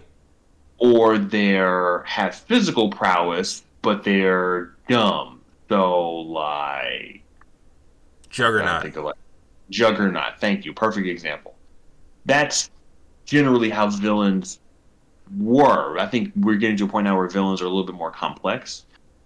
But Doctor Doom was one one from the very beginning where like he kind of was both. He was extremely smart, arguably one of the smartest in the in their fictional universe. Mm. Um, he also had sort of, you know, engineered him his ability to sort of fight, you know, superhuman heroes. Um, and he was his own like sovereign like king. like he has his own like so, he's a he's a sovereign uh you know he has his sovereign nation and Yeah. he's so he's like also a political figure um and i just always thought that was really cool to be like yes i am the leader of this sovereign nation you know think like you know black panther wakanda Mm-hmm.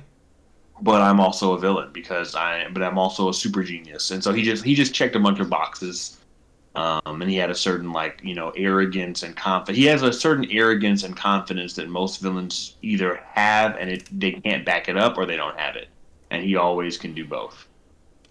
Did being the leader of a nation create for you, in hindsight, I wouldn't have expected you to have this thought consciously when you were that young, but uh, in hindsight, in rear analysis, did it create for you the possibility that Doctor Doom was actually or could be the hero understood from a different angle? If you were, for, were for instance, were, were looking from the Right. point of view of someone in his nation, he's the hero. You Right. can tell his narrative, and he's the good guy.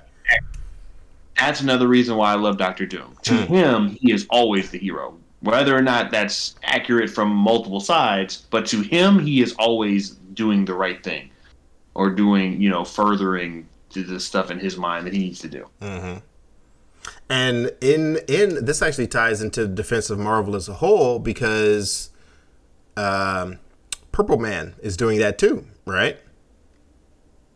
Uh, Purple Man from Jessica Jones. Purple Man from the Stones of Destiny. Stones of Destiny. What is that? What are the stones? Is that not this universe?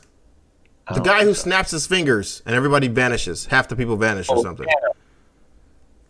Yeah, that is this universe. Thanos. Uh huh. Thanos and the Stones of Infinity Stones. Thanos and the Infinity Stones. So Thanos thinks that he is actually doing the universe a service by getting rid of a quarter of people because the people are are a burden, right? Is it my understanding of, incorrect of Thanos? I thought from even from Thanos' perspective, he's the good guy. Yes, that that's true. So Thanos and Doctor Doom are alike in that sense. So Hmm. yes, they, they Thanos thinks he's like you know the universe is overpopulated. I'm doing us a favor by removing half of the population. Hmm. To which the moral argument is, well, if you have the power to do that, why don't you just create twice as much resources, right? But yes, um, that is accurate. So so you so you you you don't know on a broad scale the Marvel stuff. No, I'm I'm not a fan at all. I've never, or I I shouldn't say. No, I'm not a fan. Okay, it's not fair to call me a fan, not even with the lowercase f. But I have interacted with the Marvel universe often. I played X Men games. Uh, I've seen Iron Man, a bunch of them. I've seen uh, a Hulk or two. I think I've seen one Avengers, maybe. Um, I saw Black Panther, so I've interacted with the Marvel Universe, but I'm not a fan. You can't even call me a fan with the lowercase f. And I'm generally aware of it as one would be, but I just don't, Yeah. you know, I don't tune in. I don't go, oh, let me make time to go see the new one. Nope, not a thing I do. I, I, I thought it was just a Fantastic Four Doctor Doom thing. This No. is a, a at, at large. Pretty much, pretty much. Um, now, to you know, I've seen, I've seen the movies, uh, are the ones that I've seen that I just articulated, that I just described. Uh, they were good films, and so you know, I under, I do understand your bit about them being good, good movies. I just wanted to get your breakdown of what makes them good, uh, and I've also, as you have just pointed out, um, I hadn't tied it together with any other characters other than Thanos, but I know that there's a trope, or it's not. It's not a trope really. It's it's a truism. Uh, no one is the villain in their own mind. Not even Hitler. Hitler wasn't the villain in his own mind. Hitler was the hero in his brain. Um, That is true. and so that's that's a truism about human psychology. No one, you know, no one's twiddling their thumbs and going destroy all and cause pain and suffering. You know, I mean, uh, you know, maybe maybe there might be some. What is that? That is sadism, I believe, when you want to cause the suffering. Uh, there's there. I'm not saying there's not sadism out there, but typically people don't think of themselves like that, right? People think that what they're doing is the right thing and the sacrifices they're making are for the best and the decision that they're making will be ultimately helpful even if there are people that don't like what they're doing in the short term. They are the wise one and they can see the bigger picture and what they're doing is actually in the long for the good. People think of themselves that way and so i've understood that that and to me that was interesting that thanos was was that. I couldn't have tied it to any other marvel uh, villain and so you've done that for me with doctor doom. Yeah, I, I think that to your point, and this is something, this is one of my beliefs. The best villains, the best written villains, narratively, that is always the case. They are, in their eyes, doing the the greater for the greater good. Um, those are the best villains to me. Um, and it is very few and far between that those villains. It is sort of like a small group. It is like you know Thanos, Doctor Doom, a few others um, that are not like, and, and they mean it genuinely. It's not Yeah. like a sick, thick and twisted. Oh, I'm I'm saving humanity, but it's really like, but you're killing a bunch of people. Like, no, no, no. They genuinely mean like I am doing the best for my people or for my whatever. You know. and it's it can be counterposed with the with Batman's villains. So Penguin, Joker, Ice, Ivy, they were just causing destruction for destruction's sake, right? That's Exactly. uh, and I think that was actually. Have you seen Joaquin Phoenix's Joker? I have not. So I really like that. I won't. I won't ruin anything of the film. I do recommend it. I do highly recommend it. Um, I won't ruin anything of the film. And so, but one one thing that I like ab- about Oh, time soon. Oh no, I mean there are other people listening, and so I won't ruin it for them either.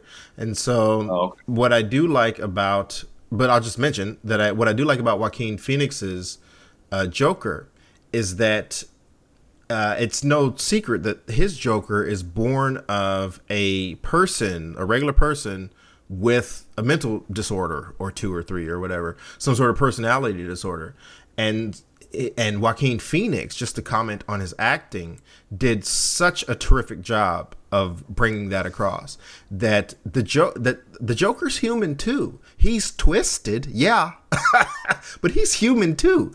Uh, and Joaquin Yeah. Phoenix did an absolutely terrific job of bringing that across. That from his perspective, he's kind of he's helping. Uh, and at least Joaquin did that. Now the character, I'm not sure the character's always done that. Um, I think I think uh, Heath Ledger's Joker was a terrific example of destruction for destruction's sake. So those sequences when now Heath Ledger's we can talk about because it's more than 10 years old. That's the rule, right? If it's more than 10 years old, you can't expect to have it not spoiled for you.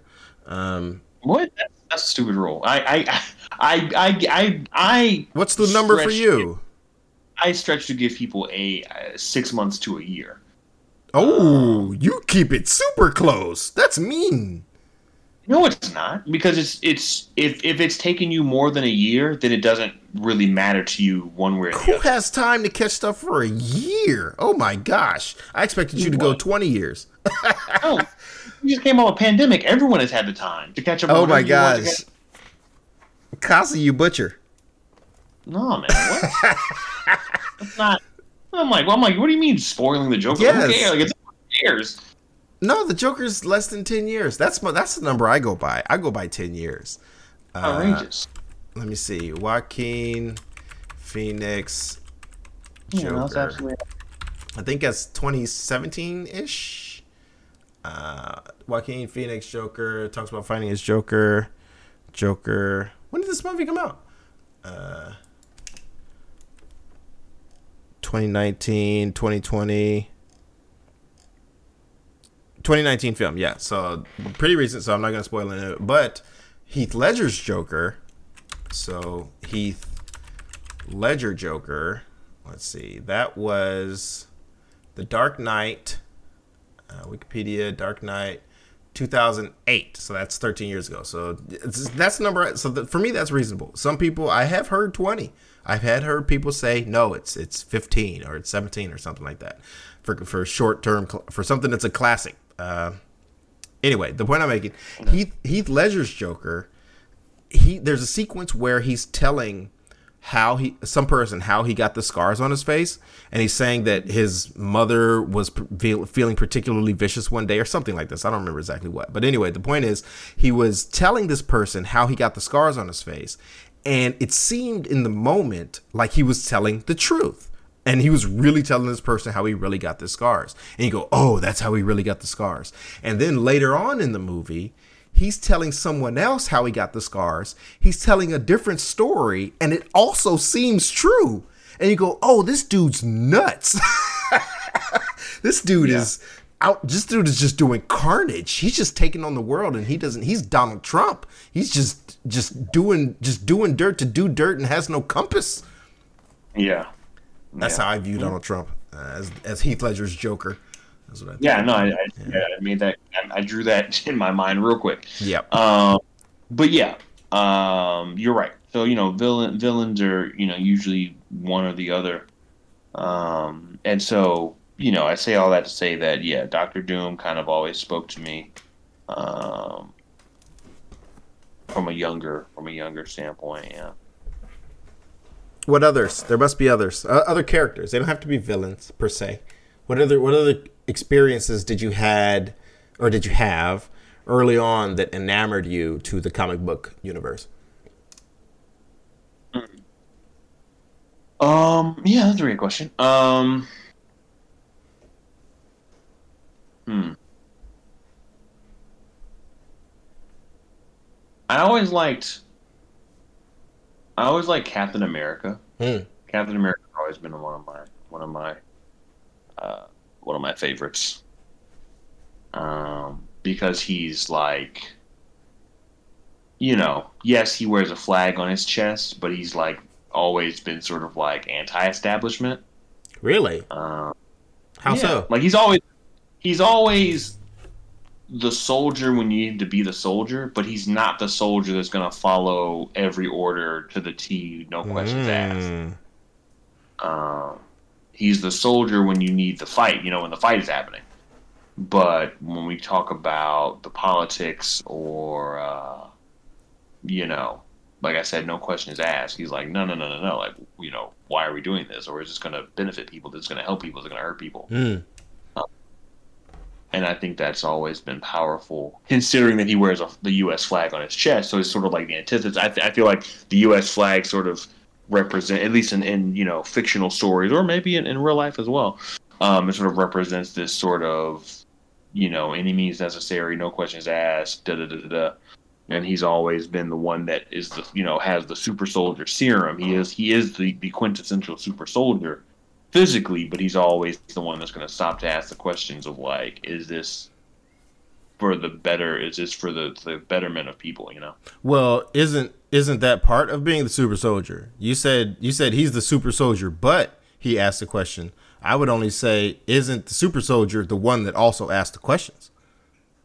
No, I would argue no. I mean, if you look at the well, in, in the comic book at least, I can't speak for you know, but in the comic book world, they are always looking for the super soldier to be sort of like an, an automaton, like a sort of like you know, we point you in a direct. You're basically a weapon, right? Mm. I feel like I feel like fictionally speaking, super soldiers are always uh, fictionally as if there's a non-fictional super soldier, Mhm. but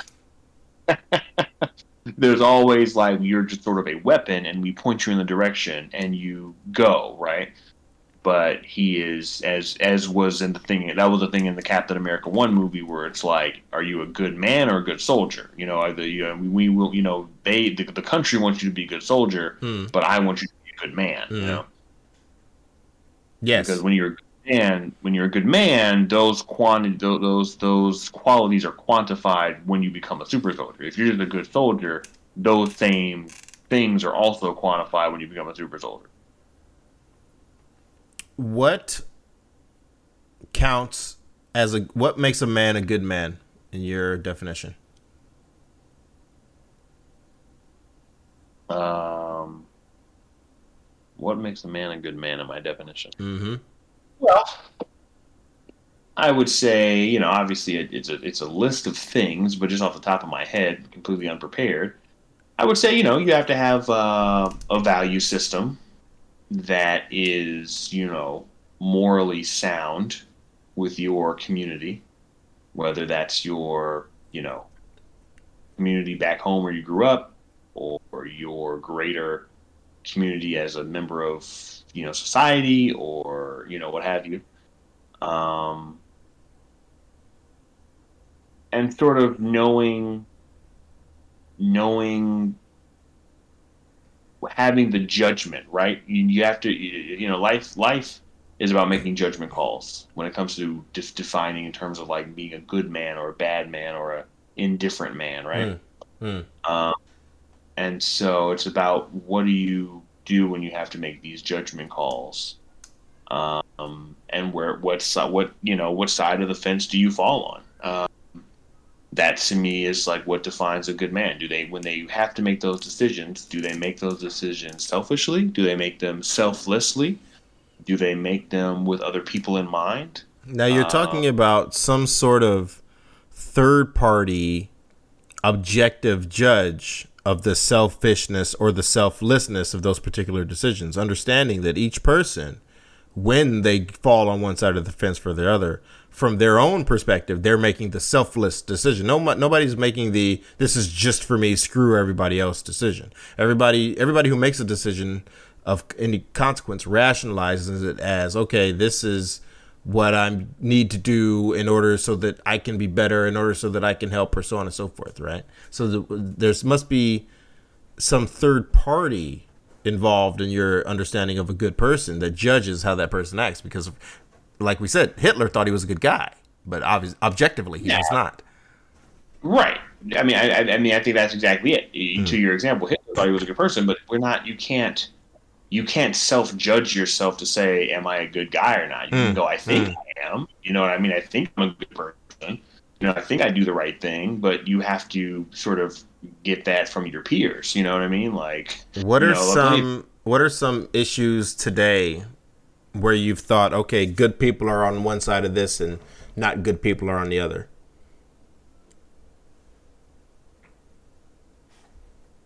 What are some issues today where I thought good people were on one side of this and not good people on the other? D- on, on a, on a specific decision, right? I don't pin. Uh, let's let me let me come up with an example. So CRT, you brought it up. So CRT, is there a good stance to have on CRT and a bad one? Well, um, is there a good or bad stance is dependent upon do you think that U.S. history should be taught to youth in its entirety?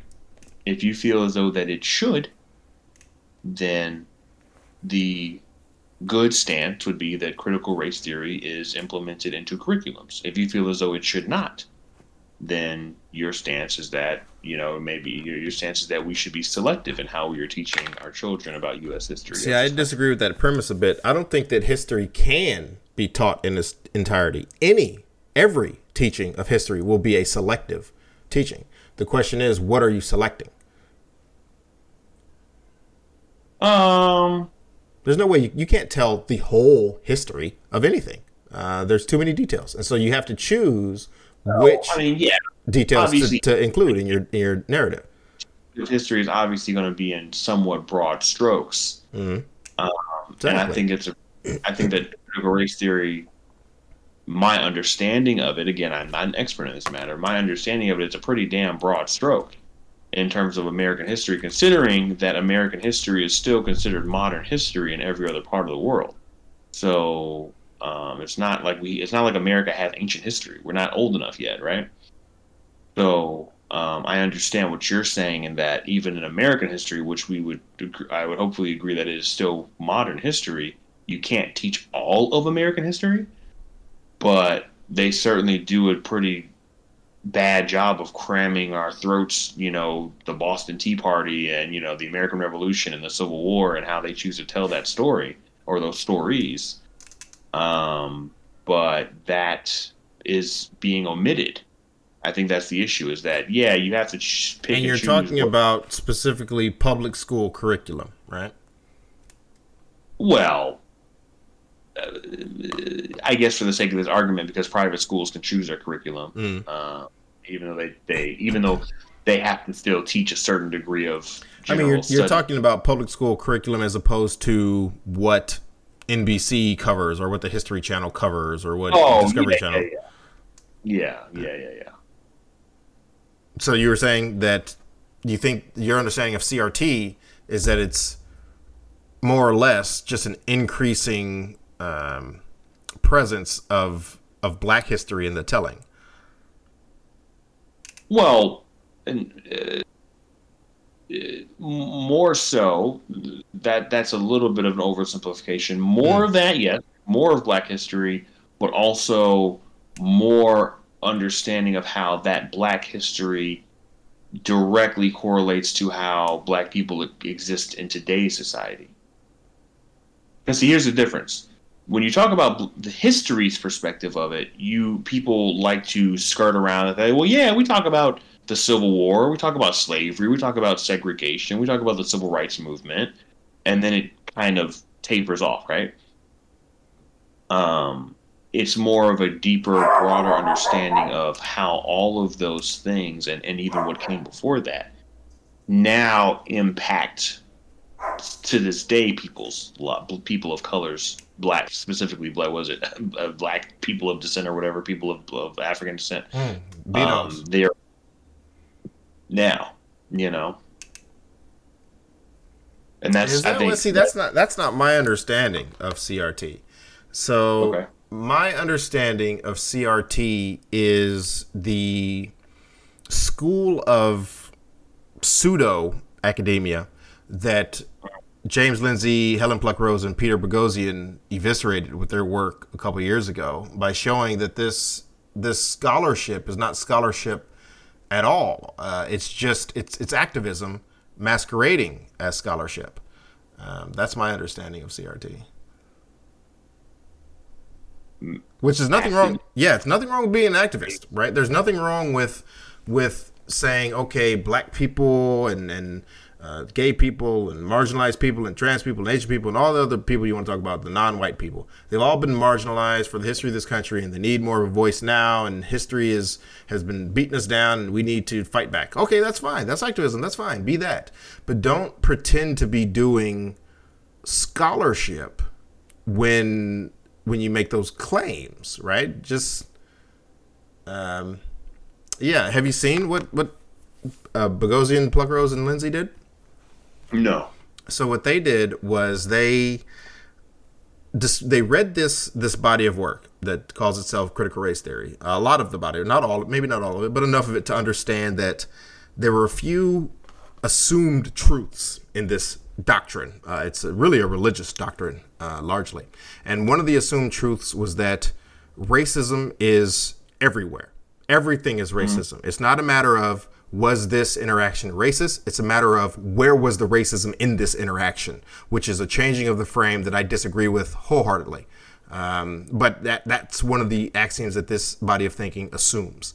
Uh, and so you can write, and they wrote a paper in which they talked about how something like dogs having anal sex are the result of the patriarchy and rape culture, some, something about dogs and rape culture. It was absolutely ridiculous. It's absolutely ridiculous what they wrote, intentionally ridiculous. But they used the phraseology such that it got published by uh, supposedly serious academics in this circle. And they just did it to show that this is not serious academics. It's activism. And there's nothing wrong with being an activist, but you can't claim to be academic. For instance, you cannot perpetrate this experiment in physics. You can't do it. There's no such thing as making up something and getting it published in the physics journal.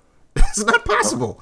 Uh, and so that's that was their that was what they've gone out to show. You know, I'm not opposed to activism. I am opposed to activism masquerading as academic as academics. It's fascinating. Um, I don't know anything about that. What you just described, I'm going to be completely honest. Um, it sounds pretty off the wall. My understanding, um, and again, again, I know I've said this numerous times. I'm not an expert on critical race theory. I've only been doing research in like literally the last couple of weeks, um, and very loose research at that. My understanding of it is somewhat akin to what you're saying in the sense of it is a greater teaching I don't think it's a religious doctrine. There's no, there's no nothing being worshipped or anything like that. But it is a greater, it is a broader teaching of U.S. history through the lens of just how ingrained racism has become to the point where things that you that are just you would think normal are not actually normal. They've just been designed on an infrastructural level to be not in the favor of black people or people of color. That's see that would be the subject of uh, of analysis, right? You want to you want to look in and you want to see where those things are true. You want to find where there's some structure. You know, you, it, it, you don't have to look very far, right? You can look at, uh, or, or you do have to look far because racism wasn't a thing that people people haven't been proud of being racist for a long time. So in the separate but equal era, yes, there was people who would just say, "Hey, we don't want to mix with black people because they're dirty, they're stupid, and we don't want to mix with them." They would just say that, and that was a reasonable stance to have for a lot of people in 1952. Um, but it hasn't been that way for about 60 years. It hasn't been cool to be that way for about 50 years.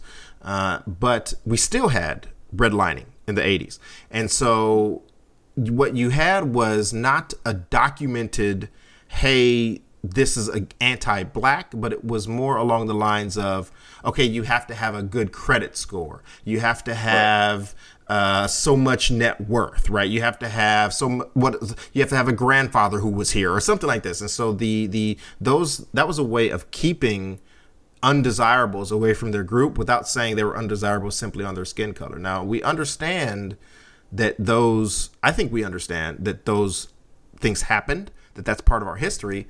I don't think we have to be critical grievance academics in order to make that claim.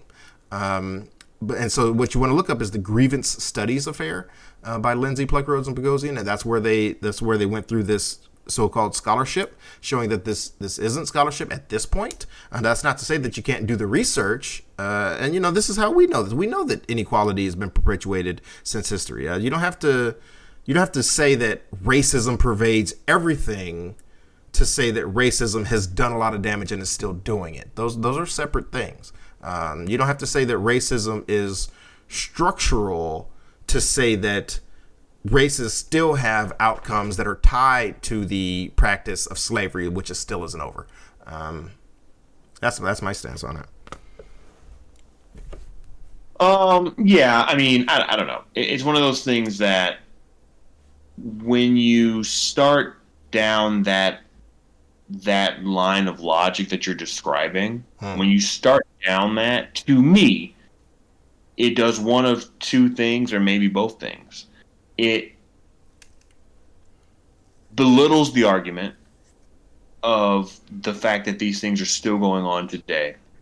And it makes it so that by belittling it, to say that, you know, this stuff is is or maybe it isn't still going on today, it does not then arm because again, the idea of this is to put it into school curriculum, right? So ideally, it's aimed at the youth, at, as people are learning U.S. as these kids are learning American history, right? It does not arm them with the truth. It more so arms them with the same bullshit that they've been fed, that their parents were fed and their grandparents were fed, that, you know, racism ended after the Civil War, racism ended after segregation, or racism ended when Barack Obama got elected. And that's simply not true. Um, and that's the my issue with when you start down that line of logic that you're saying of like, oh, it's activism, it's not scholarly, whatever, whatever. It's like I don't think half the shit we learn in school is scholarly. You know what I mean? Like it's just stuff that they they that that either will never really use, like geometry, or or you know trigonometry, or it's the history that they want us to learn because it makes it it makes it seem like America isn't founded on murder and, and and raping and pillaging. You know. Um, but you say you say belittle, but that would mean. So how am I? I'm belittling it by saying, prove it, right? All I'm saying is that if you're going to make make a claim about structural racism, I want yeah. you to show me those structures. Don't just say that they're there and expect me to believe you. Show them to me. Well, is that not what it is entirely based upon? I mean, like you you yourself said, like the stuff like the redlining, things like that, those have been proven. Yeah, but is is redlining structural racism? I don't think those yes. are the same thing. So 100, I don't think they're 100% synonymous. No, I don't think so. Because structural racism, the way that phrase is used today, is so much larger than the act of redlining. Redlining is a terrible thing. We all agree that that's happened, but structural racism is this big nebulous thing that people claim is out there. Yeah, it, it is a broader thing. You are yeah. right, but it, I mean, it doesn't make the example any less than. It's just an example that we can point to. We can say, yes, this has been proven through research that this was done, and it started. It is entirely rooted in racism. Because the other thing, when you when you list the other things, people do what you do. They go, "We'll prove it." And it's like, well, yeah, some of this stuff is either currently still being researched, or it's hard to prove. Uh, you know, historically or statistically, that has been proven and it was it was racist. So, it for, and when it comes to when it comes to teaching the kids in public schools, um, well, I mean, uh, we might actually agree on this. So, public schools, it's my understanding, we're not designed to make people smart anyway.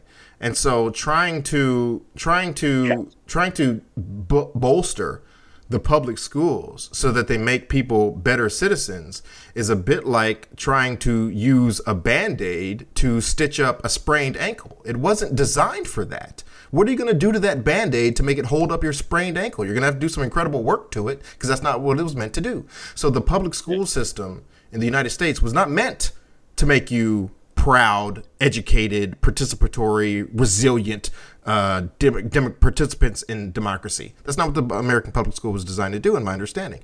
In my understanding, it was designed to make you smart enough to not break a machine when we tell you how to operate it. Um, and so I'm yeah I'm not even I'm not excited to put my kids in public school at all. I'm not sure that I am. I think I'm going to be going for private schools or, or, or between a mix of private schools, tutors, and, and home education. Uh, I just, at this point in time, I do not have a lot of faith in the public school system. I went through it and it damn near killed me.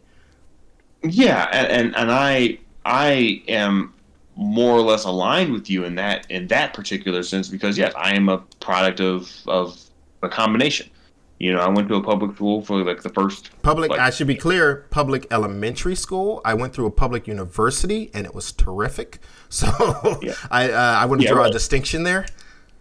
Yes, I would also draw that distinction. Yes, no, I I am a product of both. I went to public elementary school like K through four, and then no, that's not true. I went to a public. I switched schools, but it was still public, but it was a better school. Mm. Uh, because again, racism. I was gonna say again racism because I went to a school that was on the south side and it, of Chicago and it was not that good. Then I went to a school that was on the north well, side of Chicago. But, but less racism and more the fact that schools are funded by the property taxes in that area would be part of this non explicitly racist but still ultimately racist structure that yeah. you're saying exists, right? Yeah, I was say, like, yeah, no, but still racist, right? Exactly. It is. It is. There, That's what you would be... say. That's the, just to be clear. I'm not saying that. Uh, this is my stance on racism. Is this that we need to move from claiming for, we need to separate racism into degrees. So you know how you have first degree murder, second degree murder, third degree murder, these sorts of things. Uh, not all murder is first degree, but there is murder that's not first degree murder. So that's what I think right. about racism. There's racism that's not first degree racism, but it's still racism, uh, and it's fine to call it that. I think a good example is the woman who called the cops on the guys in the Starbucks because they were just sitting there waiting for a friend. And they got water and they didn't get coffee, and she called the police on them. Uh, I think that's a good example of second degree racism because in first degree racism, racism would be, oh, here are a couple of black guys. Let me call the police. Right? If she was thinking that, if she was thinking here are a couple of black guys, let me call the police. That's first degree. But I don't think that's what she was thinking. I think she couldn't tell if they were up to no good or not, and her suspicions about them being up to no good, even though they weren't in her conscious mind because of their skin color, we all can see objectively it was because of their skin color, right? If there were a couple of white guys dressed the exact same way, chances are you weren't going to call the police. So we can all see that. So that makes it second degree racism, not first degree racism. And so I think that this property tax issue that we're talking about from the schools uh, being funded by property taxes so that wealthy communities can have better funded schools and poor communities have underfunded schools and the cycle continues. I think that's now been moved to the second degree racism because it's not explicitly black kids not allowed, which was first degree racism that are that Dr. King and his ilk fought to eradicate. But if you if you want to make that distinction mm. to, to chop it up like murder, that's fine, I, I, guess. But to what degree? Because you to further your example, different degrees of murder garner different degrees of prosecution, right? Yes. And so what I don't understand to whoever you're talking about racism, I don't understand with your example. Okay, so I don't think that you know. So because I think what you were kind of describing earlier with unconscious bias, um, that's still yeah, racism. I mean, all all bias is unconscious, as far as I know. If because if you're conscious of it, it's not a bias. It's just the way you think. It's not a bias if it's not if it's conscious. So you're saying if it's conscious, it's a preference. Yeah, yeah. If, if it's conscious, it's a preference. It's not bias. I mean, but you people do people are biased, but calling it unconscious bias is a uh, is a bit redundant to me. Well, I mean, no, it's it's because there's a conscious. Yeah, like it's consciously you're making a preference. You're saying I don't like black people. but who's saying? See, there aren't that many people saying that right now. I don't think I don't think there are that many people saying that. No. Okay, fine. I will give you there are not many people saying it because it is no even even thinking that even thinking that I think that's the wild minority. I'm not saying there's no one right. Of course there are explicit conscious first degree racists out there. Uh, I'm not saying there aren't. What I'm saying is that what we're dealing with in terms of the school because because you wanted to say that going to the better school was an example of racism. And what I want to yeah. say is that going to the school is not an example of racism in the first degree going to the second going to the better school was an example of a downstream effect of racism in the second degree. Right. And, and okay. well, i guess yes it's a minor distinction but it's something. Right. It's but it's still it's still racism. And to to further that i want to add something to that. Hmm. not only is that a byproduct of racism when i was still in elementary school age in chicago they made a active push so now, I don't know how it is in California, but now, generally speaking, across the country, you sort of go to school based off of the, the schools in your like zip code or your area code or whatever, right? Mm-hmm. Mm-hmm. When I was very, very young in Chicago, that was not the case. It was sort of like a you could kind of your kids could go to kind of any school you kind of wanted them to, as long as the public school bus either you you had to get them there or the public school buses ran to the, your side of town, right? Okay. When I was, as I was growing up, Chicago made an active change to remove that because you had people like myself, where I lived on the southeast side of Chicago, and we were going to elementary schools that were far on the north side. And so the, the public school system was doing their, their darndest to remove that. And that I want to add to that is to me, now I have nothing to support this. I am just I am just freeballing at this point. That is an added layer to your secondary racism where it's like, oh, so first of all, you you you can't afford to live in this part of town where the schools are better or they have because you because you live here and because you make certain money, yeah. they're better access to education. But then you remove even the public school busing to take these young kids from you know less desirable parts of town to the better schools uh. in the other Mm. that's another that's another thing where it's like, yes, I cannot prove it again. I'm not gonna sit here and try to prove it to you, but it's like that you can't tell me that has nothing to do with some sort of internal systematic type of racism. It might not be overt. It might not be saying, "Oh, we can't have these black kids going to school up north," but it's some sort of systematic type racism. It has to be because no, otherwise, it, it, it doesn't. Well, it not? doesn't have to be. It doesn't have to be. It very well might be. I'm not saying that it's not, but it doesn't have to be because I'm imagining. Let's imagine this. Let's say the city of Chicago was faced with a budget shortfall. They needed to figure out a way to cut their budget for the next year by $180,000. Otherwise, they wouldn't be able to pay um, the pensions and the trashman and the police at the same time. And so they needed to find a way to save $180,000. And they found out that the busing company that they're using and the buses that they use could be swapped out for a different third party company or, or fewer or they could save a few routes if they just cut these couple of routes then it would save that $180,000 but they would still get 70 to 80% of the busing done very and so from their calculus they go okay these are the most expensive buses and these are the most expensive drivers and these are the oldest buses and they're hardest to maintain if we cut these routes and cut these buses and also and have and also the schools get funding by having students in seats. And so these schools in these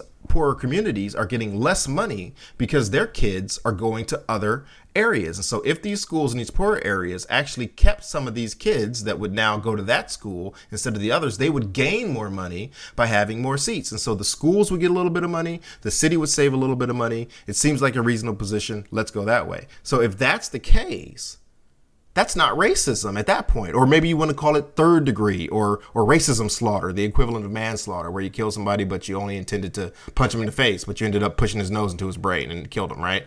Um, which is aggravated assault or something like this. So this is this is gets more removed from that first degree racism. Right. So what you described is extremely layered. I will grant you that, and that's that is exactly how they try to rationalize it. Not rationalize. They, that's real complex solutions. That's how solutions come about. No, no, no. That's how they rationalize it because they could very well take any amount of money from any of those other budgets, and we all know for a fact that they they the police budgets are overinflated and other budgets are overinflated. So no, it is a rationalization that they would take from the education budget of all the things. But anyway, that's not. but point. is that the point? You're, but you're saying that's racism. Yes, because what I'm saying is, it adds to as they as that that's how they try to rationalize it. That is just basically exacerbating the already racist problem by saying, "Oh, hey, we need to pull money to, to from this budget or that budget." Okay, that's fine. That may not be racist, but what you are doing is you're exacerbating an already racist issue by saying, well, now these these kids from this one community can't go to the school in this other community. Like you're just exacerbating the already pre- issue that was present. It's already, it was already bad enough that these schools are bad where they live, and they have to go 30 minutes, sometimes 40 minutes, sometimes an hour to the other side of the city to go to a school where they can actually get a quality education. That's already bad enough. But now you're sort of exacerbating the issue by saying, ah, you know what? Now even the public free, the public schools, we're not going to give you that either.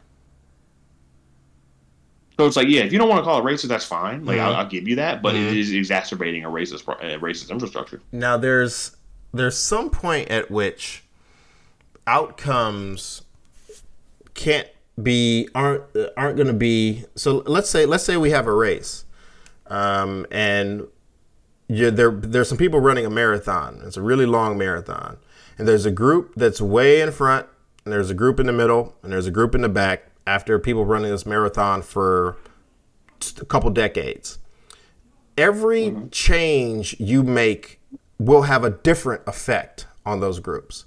Every change you make to the track, every change you make to the rules of the race, every change will have a different effect to the groups because the groups are in different positions. Mm-hmm. So let me ask you at what point in America, what, what type of decisions could be made that wouldn't be racist?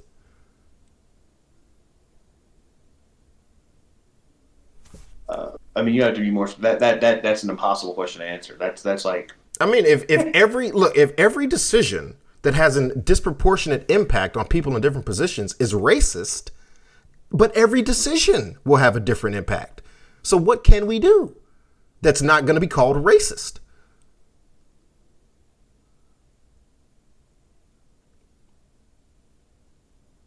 Black Americans have one tenth the wealth of white Americans. So every mm-hmm. decision that affects financial markets is racist because black people are nine tenths behind.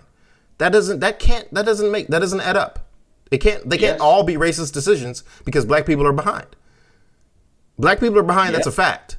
And so, the, uh, uh, so the, I'm asking, what what decisions can we make that wouldn't be racist decisions?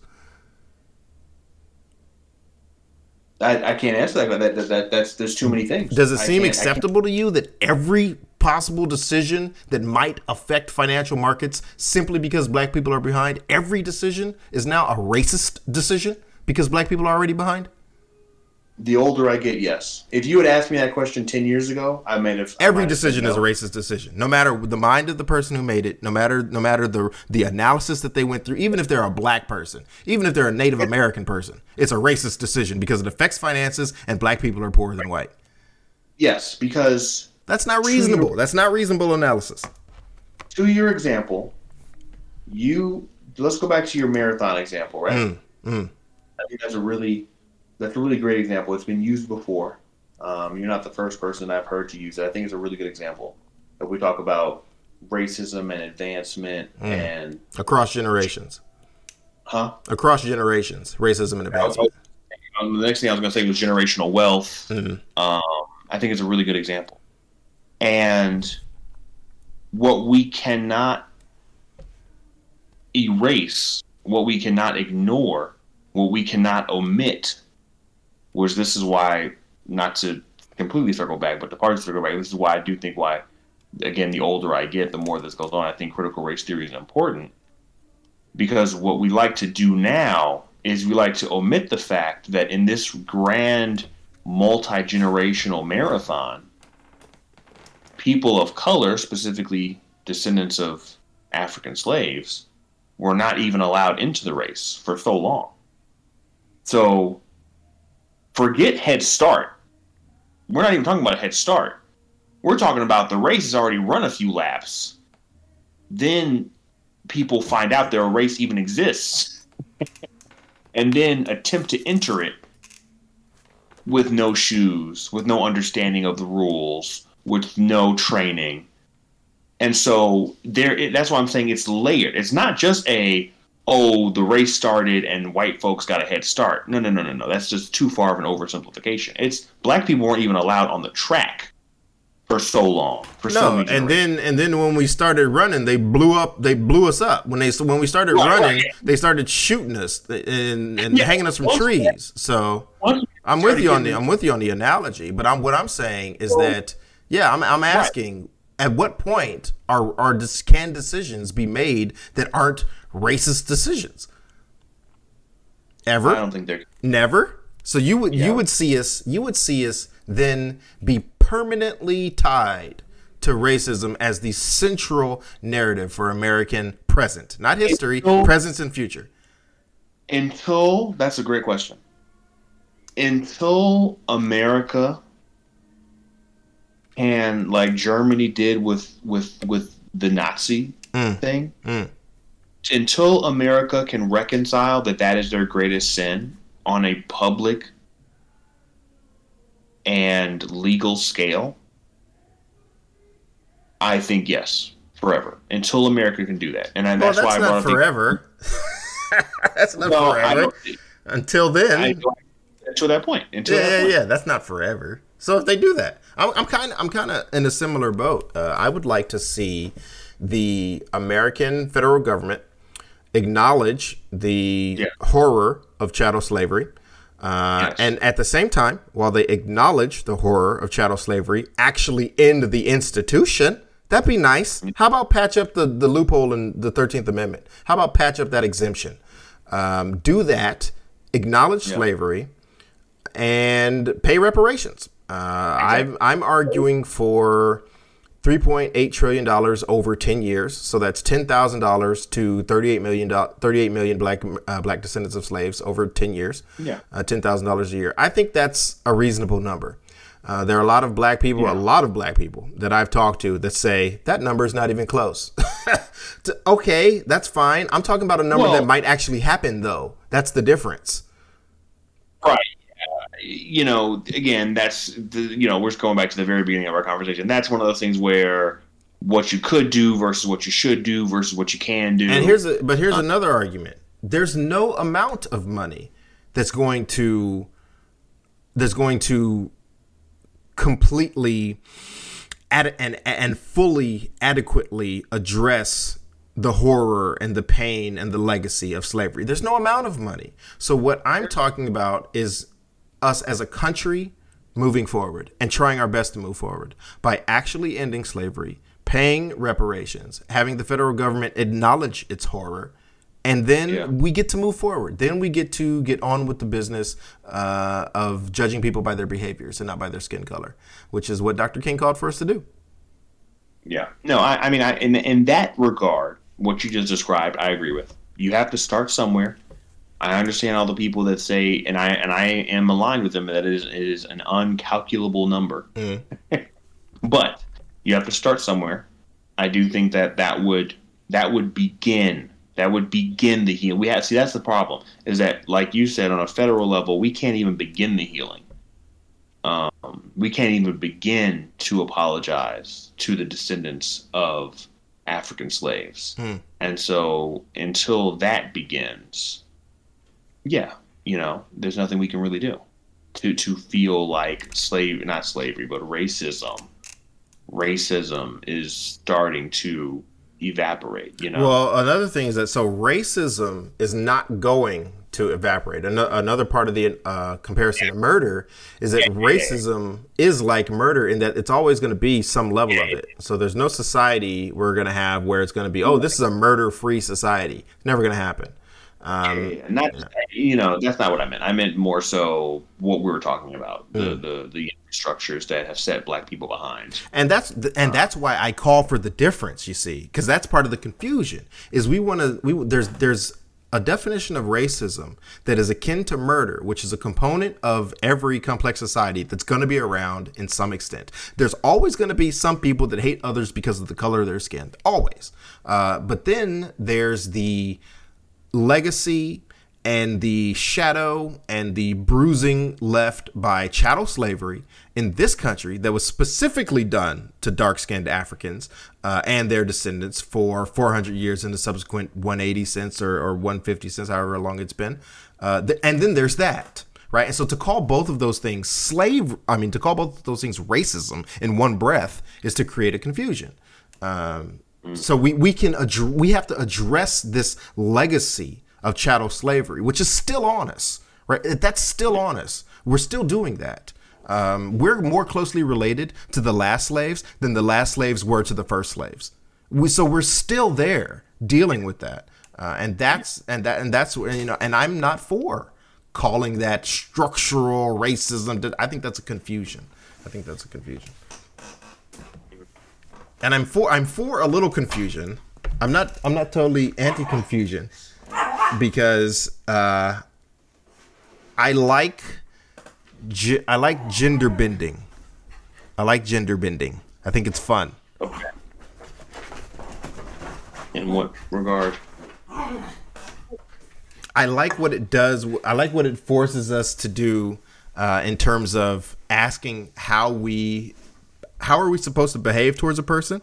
And the question that that we have to ask is is this person being civil and is this person being honest? And that component of the gender bending I like because that's what you have to ask, right? When someone's on a on a and we're talking about in a let's say on a hospital waiting room or, or in some sort of you know your dentist waiting room if there's some dude or or some some thank you lady there's some dude who is dressed like a lady, or some lady who might be a dude, or some lady who really looks a lot like a dude, or whatever sort of mix you're imagining, if that makes you a little uncomfortable, fine. You have to ask the question is this person being civil and are they being honest? Because ultimately that's what matters. So that part of it I like. There are parts of it that I disagree with, but that part of it I like.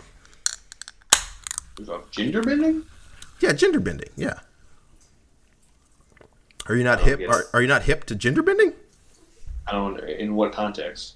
Uh, dude looks like a lady. Um, cross dressing, drag queen, transgender, gender fluidity. You- you're- right, you're referring to transgendered and pronouns and he, all of it. they. All of it. I call it gender bending. That's what it is, isn't it? Isn't it blurring the lines? Gender is a construct. I get gender bending to me is sort of, sort of an older term. Mm. So like from like to early 2000s. So it's like when you brought it up, I'm like, uh, in what sense? So you know, to me, gender bending is like when you know in the early 2000s when girls would wear like you know baggy guys shorts or ja- you know pants. Oh and- no, no, no, not that. That's a that's just what that's clothing choice. No, I'm talking about the Yeah. the deep stuff that we're dealing with now. Yeah, yeah, yeah. Uh, yeah, you're yeah you're talking about the greater sort of sexual orientation awakening that we're sort of going through.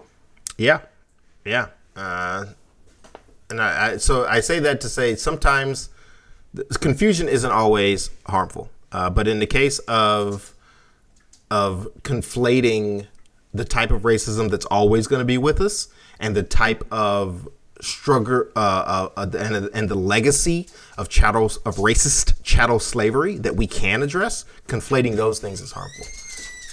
So wait, what does slavery have to do with gender bending? Uh, con- the presence of confusion. And how are people? I'm for I'm against it in the case of slavery. I'm for it a little bit in the case of the genders. I like the I like the little bit of anarchy that that's throwing. A little bit. I'm I've got other ideas about gender and whatnot.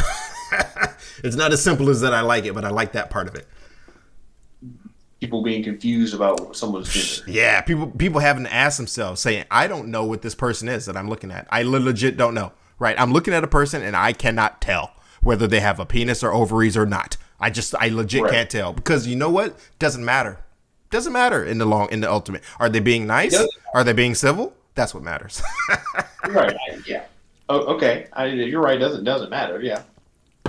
Um, Google Stadia is so uh, you know. Excuse me for how I may sound. It's so kind of like like. I am happy that he's playing it, but I feel like it, it's so lowbrow for me because it's just like, oh like, no, to yeah. you, no, no, no So what- serious gamer is gonna play Stadia. right? Yeah. So to me, you asking me, does that have? I'm like, I don't, I don't have any clue. True. Let me. I'm gonna look it up now. Let me see. Stadia multiplayer. I guess it would make sense since it would make sense that it has multiplayer because. But, uh, But I mean, do, multiplayer is be based upon like do they both have to have Stadia accounts? Right. Like, do you have the controllers? Do you have, you know, this and that Yeah. and the third? You know, I, I would be like, I wish we more had more of the uh, Oculus stuff. You know what I mean? Maybe. Uh, It looks like it's a to play Stadia games. No, to play games on Stadia that support local multiplayer, link multiple Stadia controllers to a screen using the same linking code. So you can play local multiplayer on Stadia. You just have to have multiple Stadia controllers and then use the same code. So does that mean multiple Stadia accounts? I don't know. I don't know. look, how about this? Maybe I'll just bring my Switch and we play Mario Kart. or. Yes, please. That'd be great. Do you have uh, Nintendo 64 controllers to go with it as well? No, I have. Um, I have my splitter. If you have a GameCube controller, I have that. That's what I meant to say. GameCube controller. Yeah. Now I only I only have my. I'm. I'll bring my one game. You have to have. You know. You'd have. We have to find the controllers. But yeah, I have that. Okay. Okay. Yeah. Bring that. Um. Yeah. Just dominoes and and cards and I mean spades, more specifically spades, uh, and cigars and and I dig it, man. Uh, you know, I at first I wanted the the boys to be there, but uh, and I told you this over at Brad's. Uh, you know that that went away. I said, you know what? I want to be able to say pussy and fuck and not get in trouble. At your own bachelor party. Yeah, my own bachelor party. I want to be able to be vulgar. Thank you. Sorry. Yeah. Sorry, not sorry. Yeah, I'm good. I'm glad you decided to me uh, make it uh, adults only. Yeah. Uh, yeah. It would be awesome. I know this probably wouldn't be the best group for that, but just because it would be, you know, you and me will be in the same place for like 48 hours or whatever. Mm. It would be awesome if we could do like a D&D. Well, you you never played D&D, or have you played D&D? I have played it. I'm not into it. Uh, it doesn't it doesn't float my boat um, pretending without visual aid. Oh yes, that's that's right. We talked about this. Yeah. We talked about this. Yeah, it just doesn't it doesn't float my boat. Now, there are interestingly, there are board games that really do up the the D&D playing. They really give you a dungeon where you roll and you move your little piece around and then such and such that people can kind of make stuff up and but then there are also little monsters that you roll and you roll what they roll and their little hits and stuff. Uh, that I can get into, but without visual aid and with somebody, uh, with somebody just coming up, whether I take damage or not, screw that. I'm so not into that. You decide if I get damage or not. Isn't that isn't that how it happens? Don't doesn't the dungeon master just decide if your hit lands or not? No, no, no, no, no, no. What? Because if you roll a, if you roll a fifteen, then is it guaranteed hit? Do they roll another dice? Right. So the dungeon master, all the dungeon master does is provide you the scenario, um, based on how you've built your character, and based on if you have acquired, you know, better better armor or more armor or whatever. Hmm. Different enemies, different enemies are going to attack for. I mean, it's literally like a video game where it's like hmm. you're going to have a certain amount of HP and a certain amount of armor.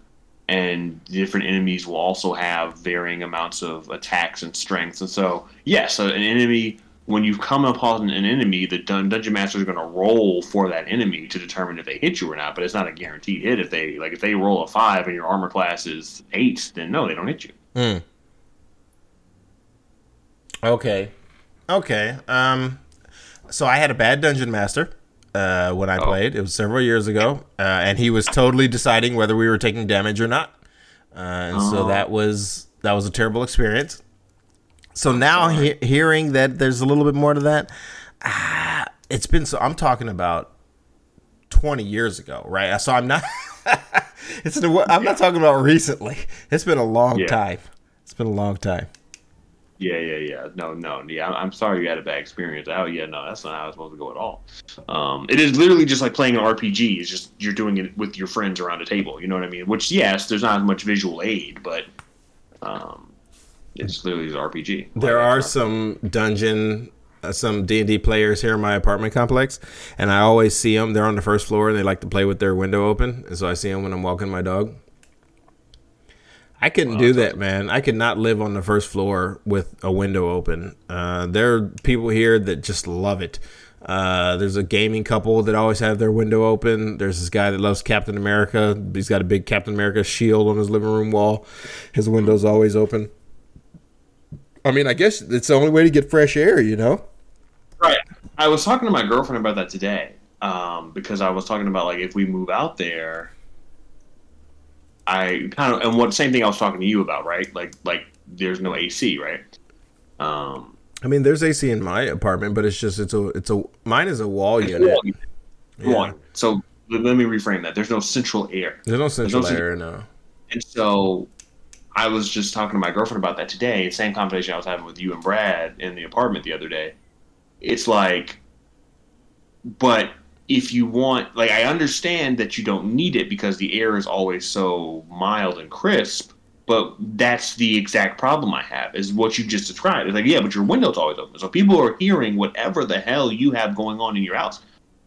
Yes. And I don't like. Yes, that's my windows stay closed and um, my shades stay stay closed. I don't want people looking on and I'm on and I'm on the second floor. So it's like it's it's even if I even open my windows it's not as bad, but I still keep them closed cuz I don't want people looking in there.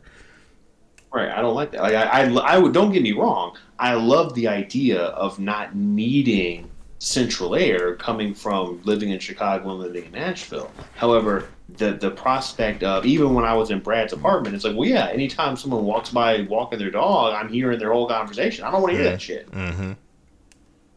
Yep, nope, I don't like it.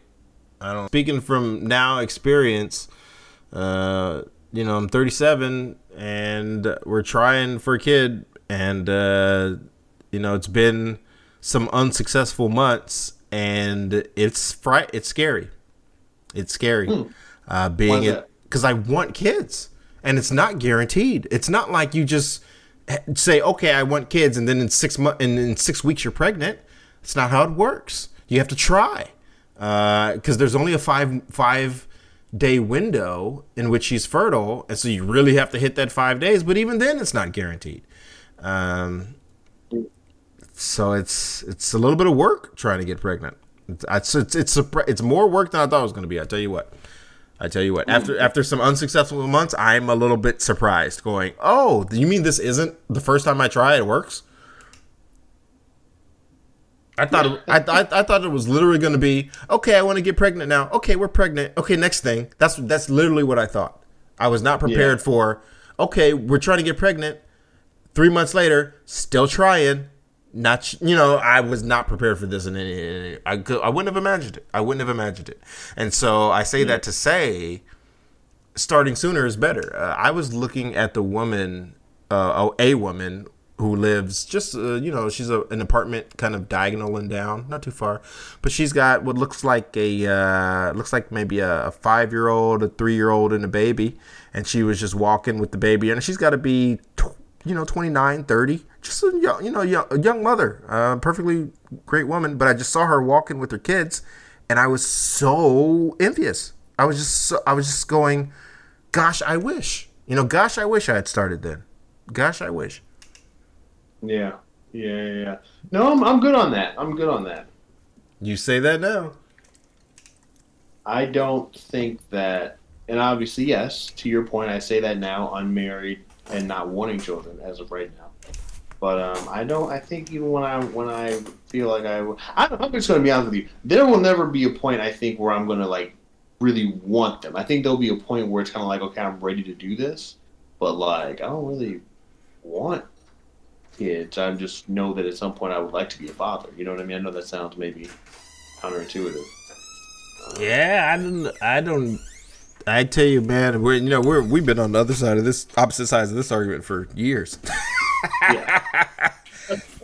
so it's like I never, never once do I see someone go, man, I wish I had one of those. Like, no, I I'm wish, man. Oh gosh, I want them so bad. Yeah, I, I want to. I, it's for me, it feels like uh, I kind of feel like LeBron without a championship. That's kind of how it feels. It feel I feel I feel like Michael without a ring. Right? How did Michael feel before he got the ring? That's how I feel. Mm-hmm, mm-hmm. Uh, so there's just no stopping. Right? The, this is there's no stopping now. Got to put the work in now gotta gotta do it now and if you're surprised at how hard it is so what keep going because uh, you got to get the ring and so that's i think I, I, think i will very much consider my kids to be like championship rings that sounds that sounds like a, a almost fitting analogy of course they're much more precious than that but yeah i think for you that analogy fits mm. Analogy fits that, what are uh, they for you if not championship rings oh i mean just what's your natural. analogy what's your analogy for kids if not championship rings. You don't know? I don't got. Okay, don't get in trouble. yeah, I know. I I don't. I for me it is a uh, it is a natural part of life that I mm-hmm. have to I have to move on my my my genome. you don't have to. Plenty of people I mean, don't. Yeah, I, don't. I do. I mean, for me, my mm. personal my personal thing. I have to. I got to carry on the name. You know, I got to have a young, young Kasi Gardner the fourth at some point. Nice. Definitely going to be uh, the fourth. Well, I mean, I, I, hope to have more than one son, but one of them at least, hopefully. Mm. That's cool. Um, yeah. Um, and so, you know, for me, it's a simple fact of yeah, I, I, I I want to be the main character of my story forever, but I know that's just not going to happen. And so at some point I'll have to pass that, that, that baton on to my offspring, and when it's time, it'll be time, you know. And it'll, and nothing. I'm sure it will bring me immense joy. Let me be clear, but it's not this. It, it you know, like you said, we've always been the opposite side of this field. Because uh, here's the thing. Here's the thing. I know that when it's my time, I'm mm. going to love it and I'm going to embrace it and I'm going to want to be the best father that I can be because I did not have that. Mm. But until it's that time, man, I'm trying to just enjoy life to the fullest, you know, without that, you know. So there's no going back, like you said, right? Once you get that ring, there's no going back. There is no life before you know back life back to what it was like before children that's just not a reality yes but my so my disagreement with that is I don't think there can be anything as enjoying life to the fullest without kids. I just don't Right. think I don't And- think that's the fullest. I think that's I think Right. you can have a full life without kids, but I don't think you can have the fullest life without kids. And you might be right. You might be right. I'm not going to disagree with you. And my thing is, until it's my time, I'm going to enjoy the fullest that I know it to be right now. mm-hmm I get you. I get you.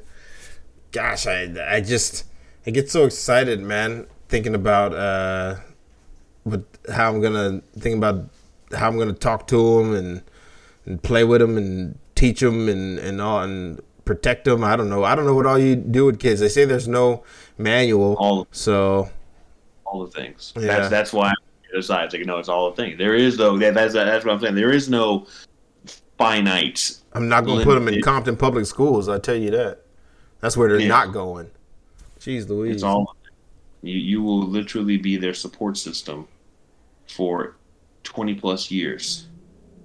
I like what Elon Musk said about teaching kids. He said we need to teach. So you, you when kids are very young, you teach them just general stuff. You know, uh, alphabet and words, just general literacy, right?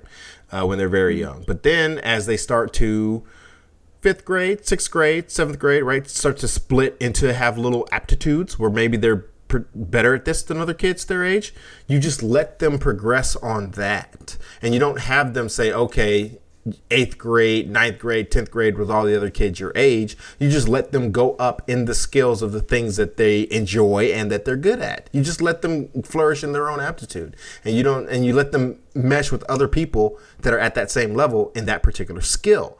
So just because a kid is 14 doesn't mean he needs to be doing mathematics with other 14 year olds if he can do algebra at the 18 year old level or actually 18 is calculus. So if he can do calculus at the 18 year old level uh, it doesn't matter what, what age he is what matters what aptitude he is. And so having grades sixth grade seventh grade eighth grade ninth grade he says all that is arbitrary and it's holding back a lot more kids uh, than than is helpful. Uh, and, I'm, Yeah. and i like that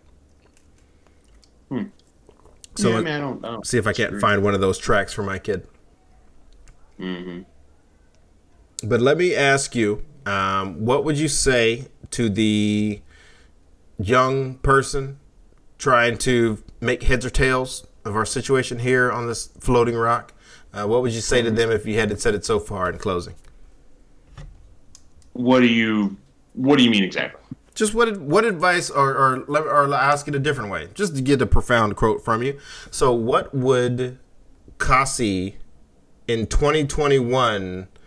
Yeah. What would what would Kasi in 2021 have said to Kasi in 20 in 2001? Wow. Yeah, yeah, yeah, Yeah. yeah, yeah, yeah. That's a great question. That's a that's a really good question.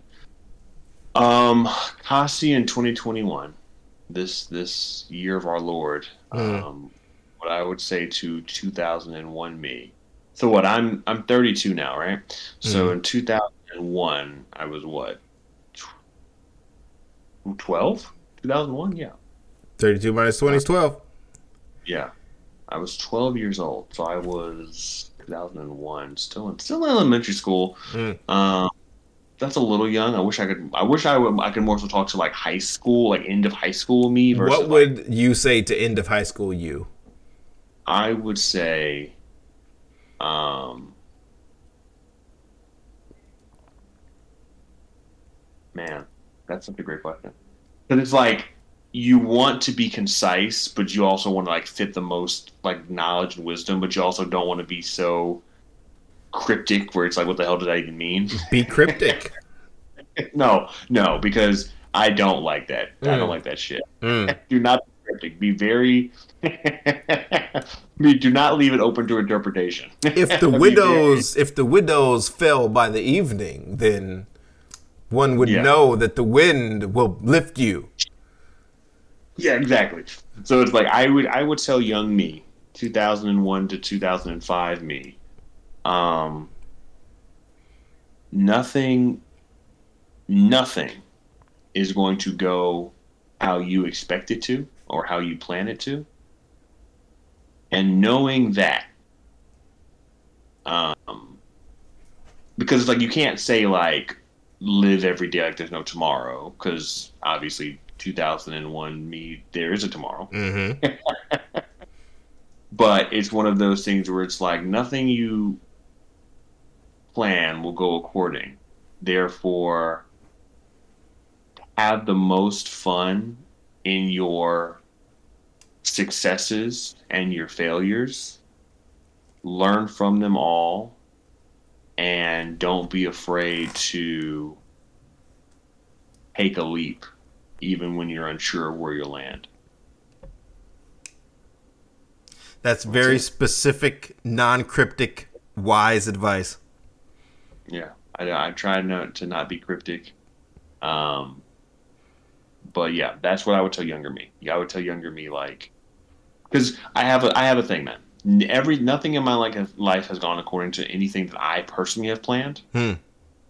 and I feel like younger me just kept trying to like force things into this this you know was it like square peg in a round hole? Like, okay, I'm gonna Mm. plan this, gonna plan this, and then like nothing ever went according to the plan that I Mm. set out for myself ever, ever, ever, even to this day.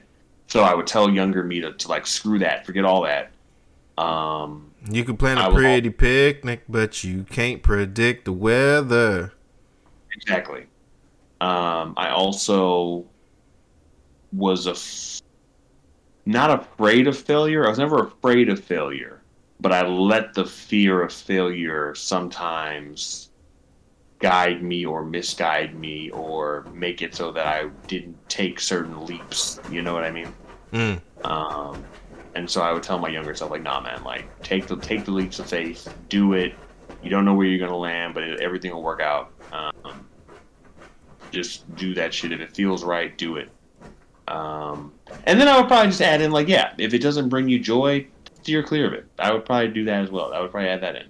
You know, I think that's a big a big thing of millennials. I think millennials are really heavy on like, does it bring you joy? If not, remove it from your life or don't put any energy into it. You know, I can dig it. The Marie Kondo School of Philosophy. the Marie, thank, thank you, the Marie Kondo. I said that Mhm. earlier to my girlfriend. Like, she was like, "What the hell is that from?" like, like Marie, Marie Kondo, right? The Marie Kondo. Like, I feel like that's so valuable because we we I feel like sometimes we feel like obligated to do things or like we should do this or we should do that or like our parents did this, so maybe we should do that. Mm. And it's like screw that, screw all that. If it doesn't bring you joy, screw it.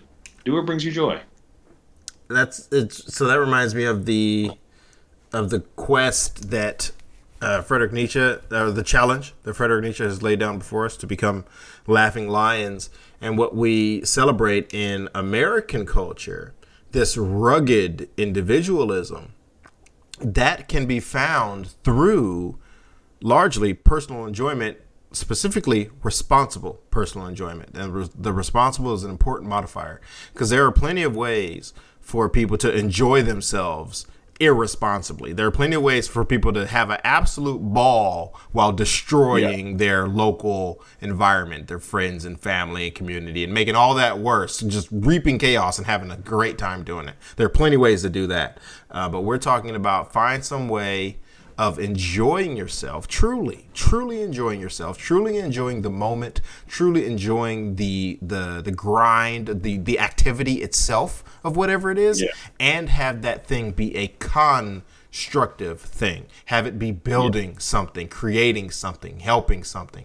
And if you can find that path then walk it right? And you should be and and you should be free to find it. I hope you find it uh, it, it might not present to you immediately but then find it and s- sticks to it go with it uh, the, the beat of your own drum they say Yeah, yeah, yeah. No, I. uh That's what I would tell. That that's what I would tell young me, and and and and, and then fail to to kind of reiterate what you're saying, like fail forward. You know what I Mm. mean? Hmm. It's just it's just a different way of saying which is like fail forward. Fail forward. Keep doing it. Keep trying different things. Fail forward. Every time it doesn't work out, keep pushing to the next thing. Um, I wish I would tell yeah younger me that. Um, but yeah, man, I uh, I want to say thank you. You know, I've um, I've been wanting to do a podcast for years now. i'm happy to one do rea- it for one reason or another, either my own lack of just sitting down and making it happen, or you know, every time I'm like wanting to do it with someone, we just never make it a reality. Hmm. Um, I wanted to do it for literally like five or six years now. So, but this is the first time that I've like ever really, really sat down and done it. You know what we uh, have to mention? Remember that? when we were walking in? I think it was in Oakland, and you and Lance were telling me about podcasts, and I was yes. saying they suck. Yes. Isn't that ironic? I distinctively, I distinctively remember that conversation. Yes, because yes, you, you of all people, were like, "That is stupid." I didn't I get want, it. I didn't get yeah. it. I wouldn't want to listen to anyone's podcast. I wouldn't want to be in anyone. I was like, I was like, we should do one. You were like, I don't want to be on anyone's podcast. Nope. You were just you negative Nancy. I, so, so, this is what it was to me. It was contempt prior to investigation. To me, uh, podcasts seemed like a little bit of stupid radio that you had to go through extra steps for. That was the way I categorized it in my head, which is still accurate. It is still a little bit of radio that you have to go through extra steps for. But what? But the only thing that's changed is that it's not stupid. It's actually smart. it's smart radio that you have to go through extra steps for. Yeah. No, I'm, I'm glad you actually. I, I, remember that. I'm glad you brought that up. I remember that. I remember me and Lance were kind of like, "Yeah, yep. man, this is kind of cool," and you were just like, "Nope, nope, nope, nope, nope, nope." So nope. it is funny that you, all these all these years later, you are now decided to you know build your own and you know on you know gracious enough to have me be a part of it. Um, and uh, hopefully we can uh, do it again, man. I hope it's not the I hope it's not the last one. It won't be. It won't be. I'm, it's my pleasure to have you on. Really, it is. Uh, and we'll talk off the record soon, and then we'll talk on the record, and then we'll see each other later in the year, and it's absolutely great. Yeah, yeah, yeah. So uh, no, this is good, man. And note note for next time, hmm. we'll have to do it earlier. earlier in the day. Yeah, that was my that was my bad. I got a I just got assigned. We actually had it booked for much earlier, which was going to be great. But then last night, my team said, "Hey, this thing is due uh, tomorrow and next week, not just next week." So I said, "Oh, okay." so I had to do a little bit of work this morning, but uh, yeah, we'll do it earlier next time. Uh, but I appreciate it, man. It's, it's been absolute ball. Yeah, no, thank you. Um, I love you. We'll we will talk. Are we? Uh, you well? You're not going to bed. I'm about to go to bed. No, yeah, I'm I'm just gonna turn this off and probably play video games. yeah, yeah. It's only like what eight o'clock there, right? Uh, nine forty three. Yeah. Um. Okay. All right. right, man. Well, yeah, we will talk soon. We will. Love you, Cassie. I love you too, man. Bye.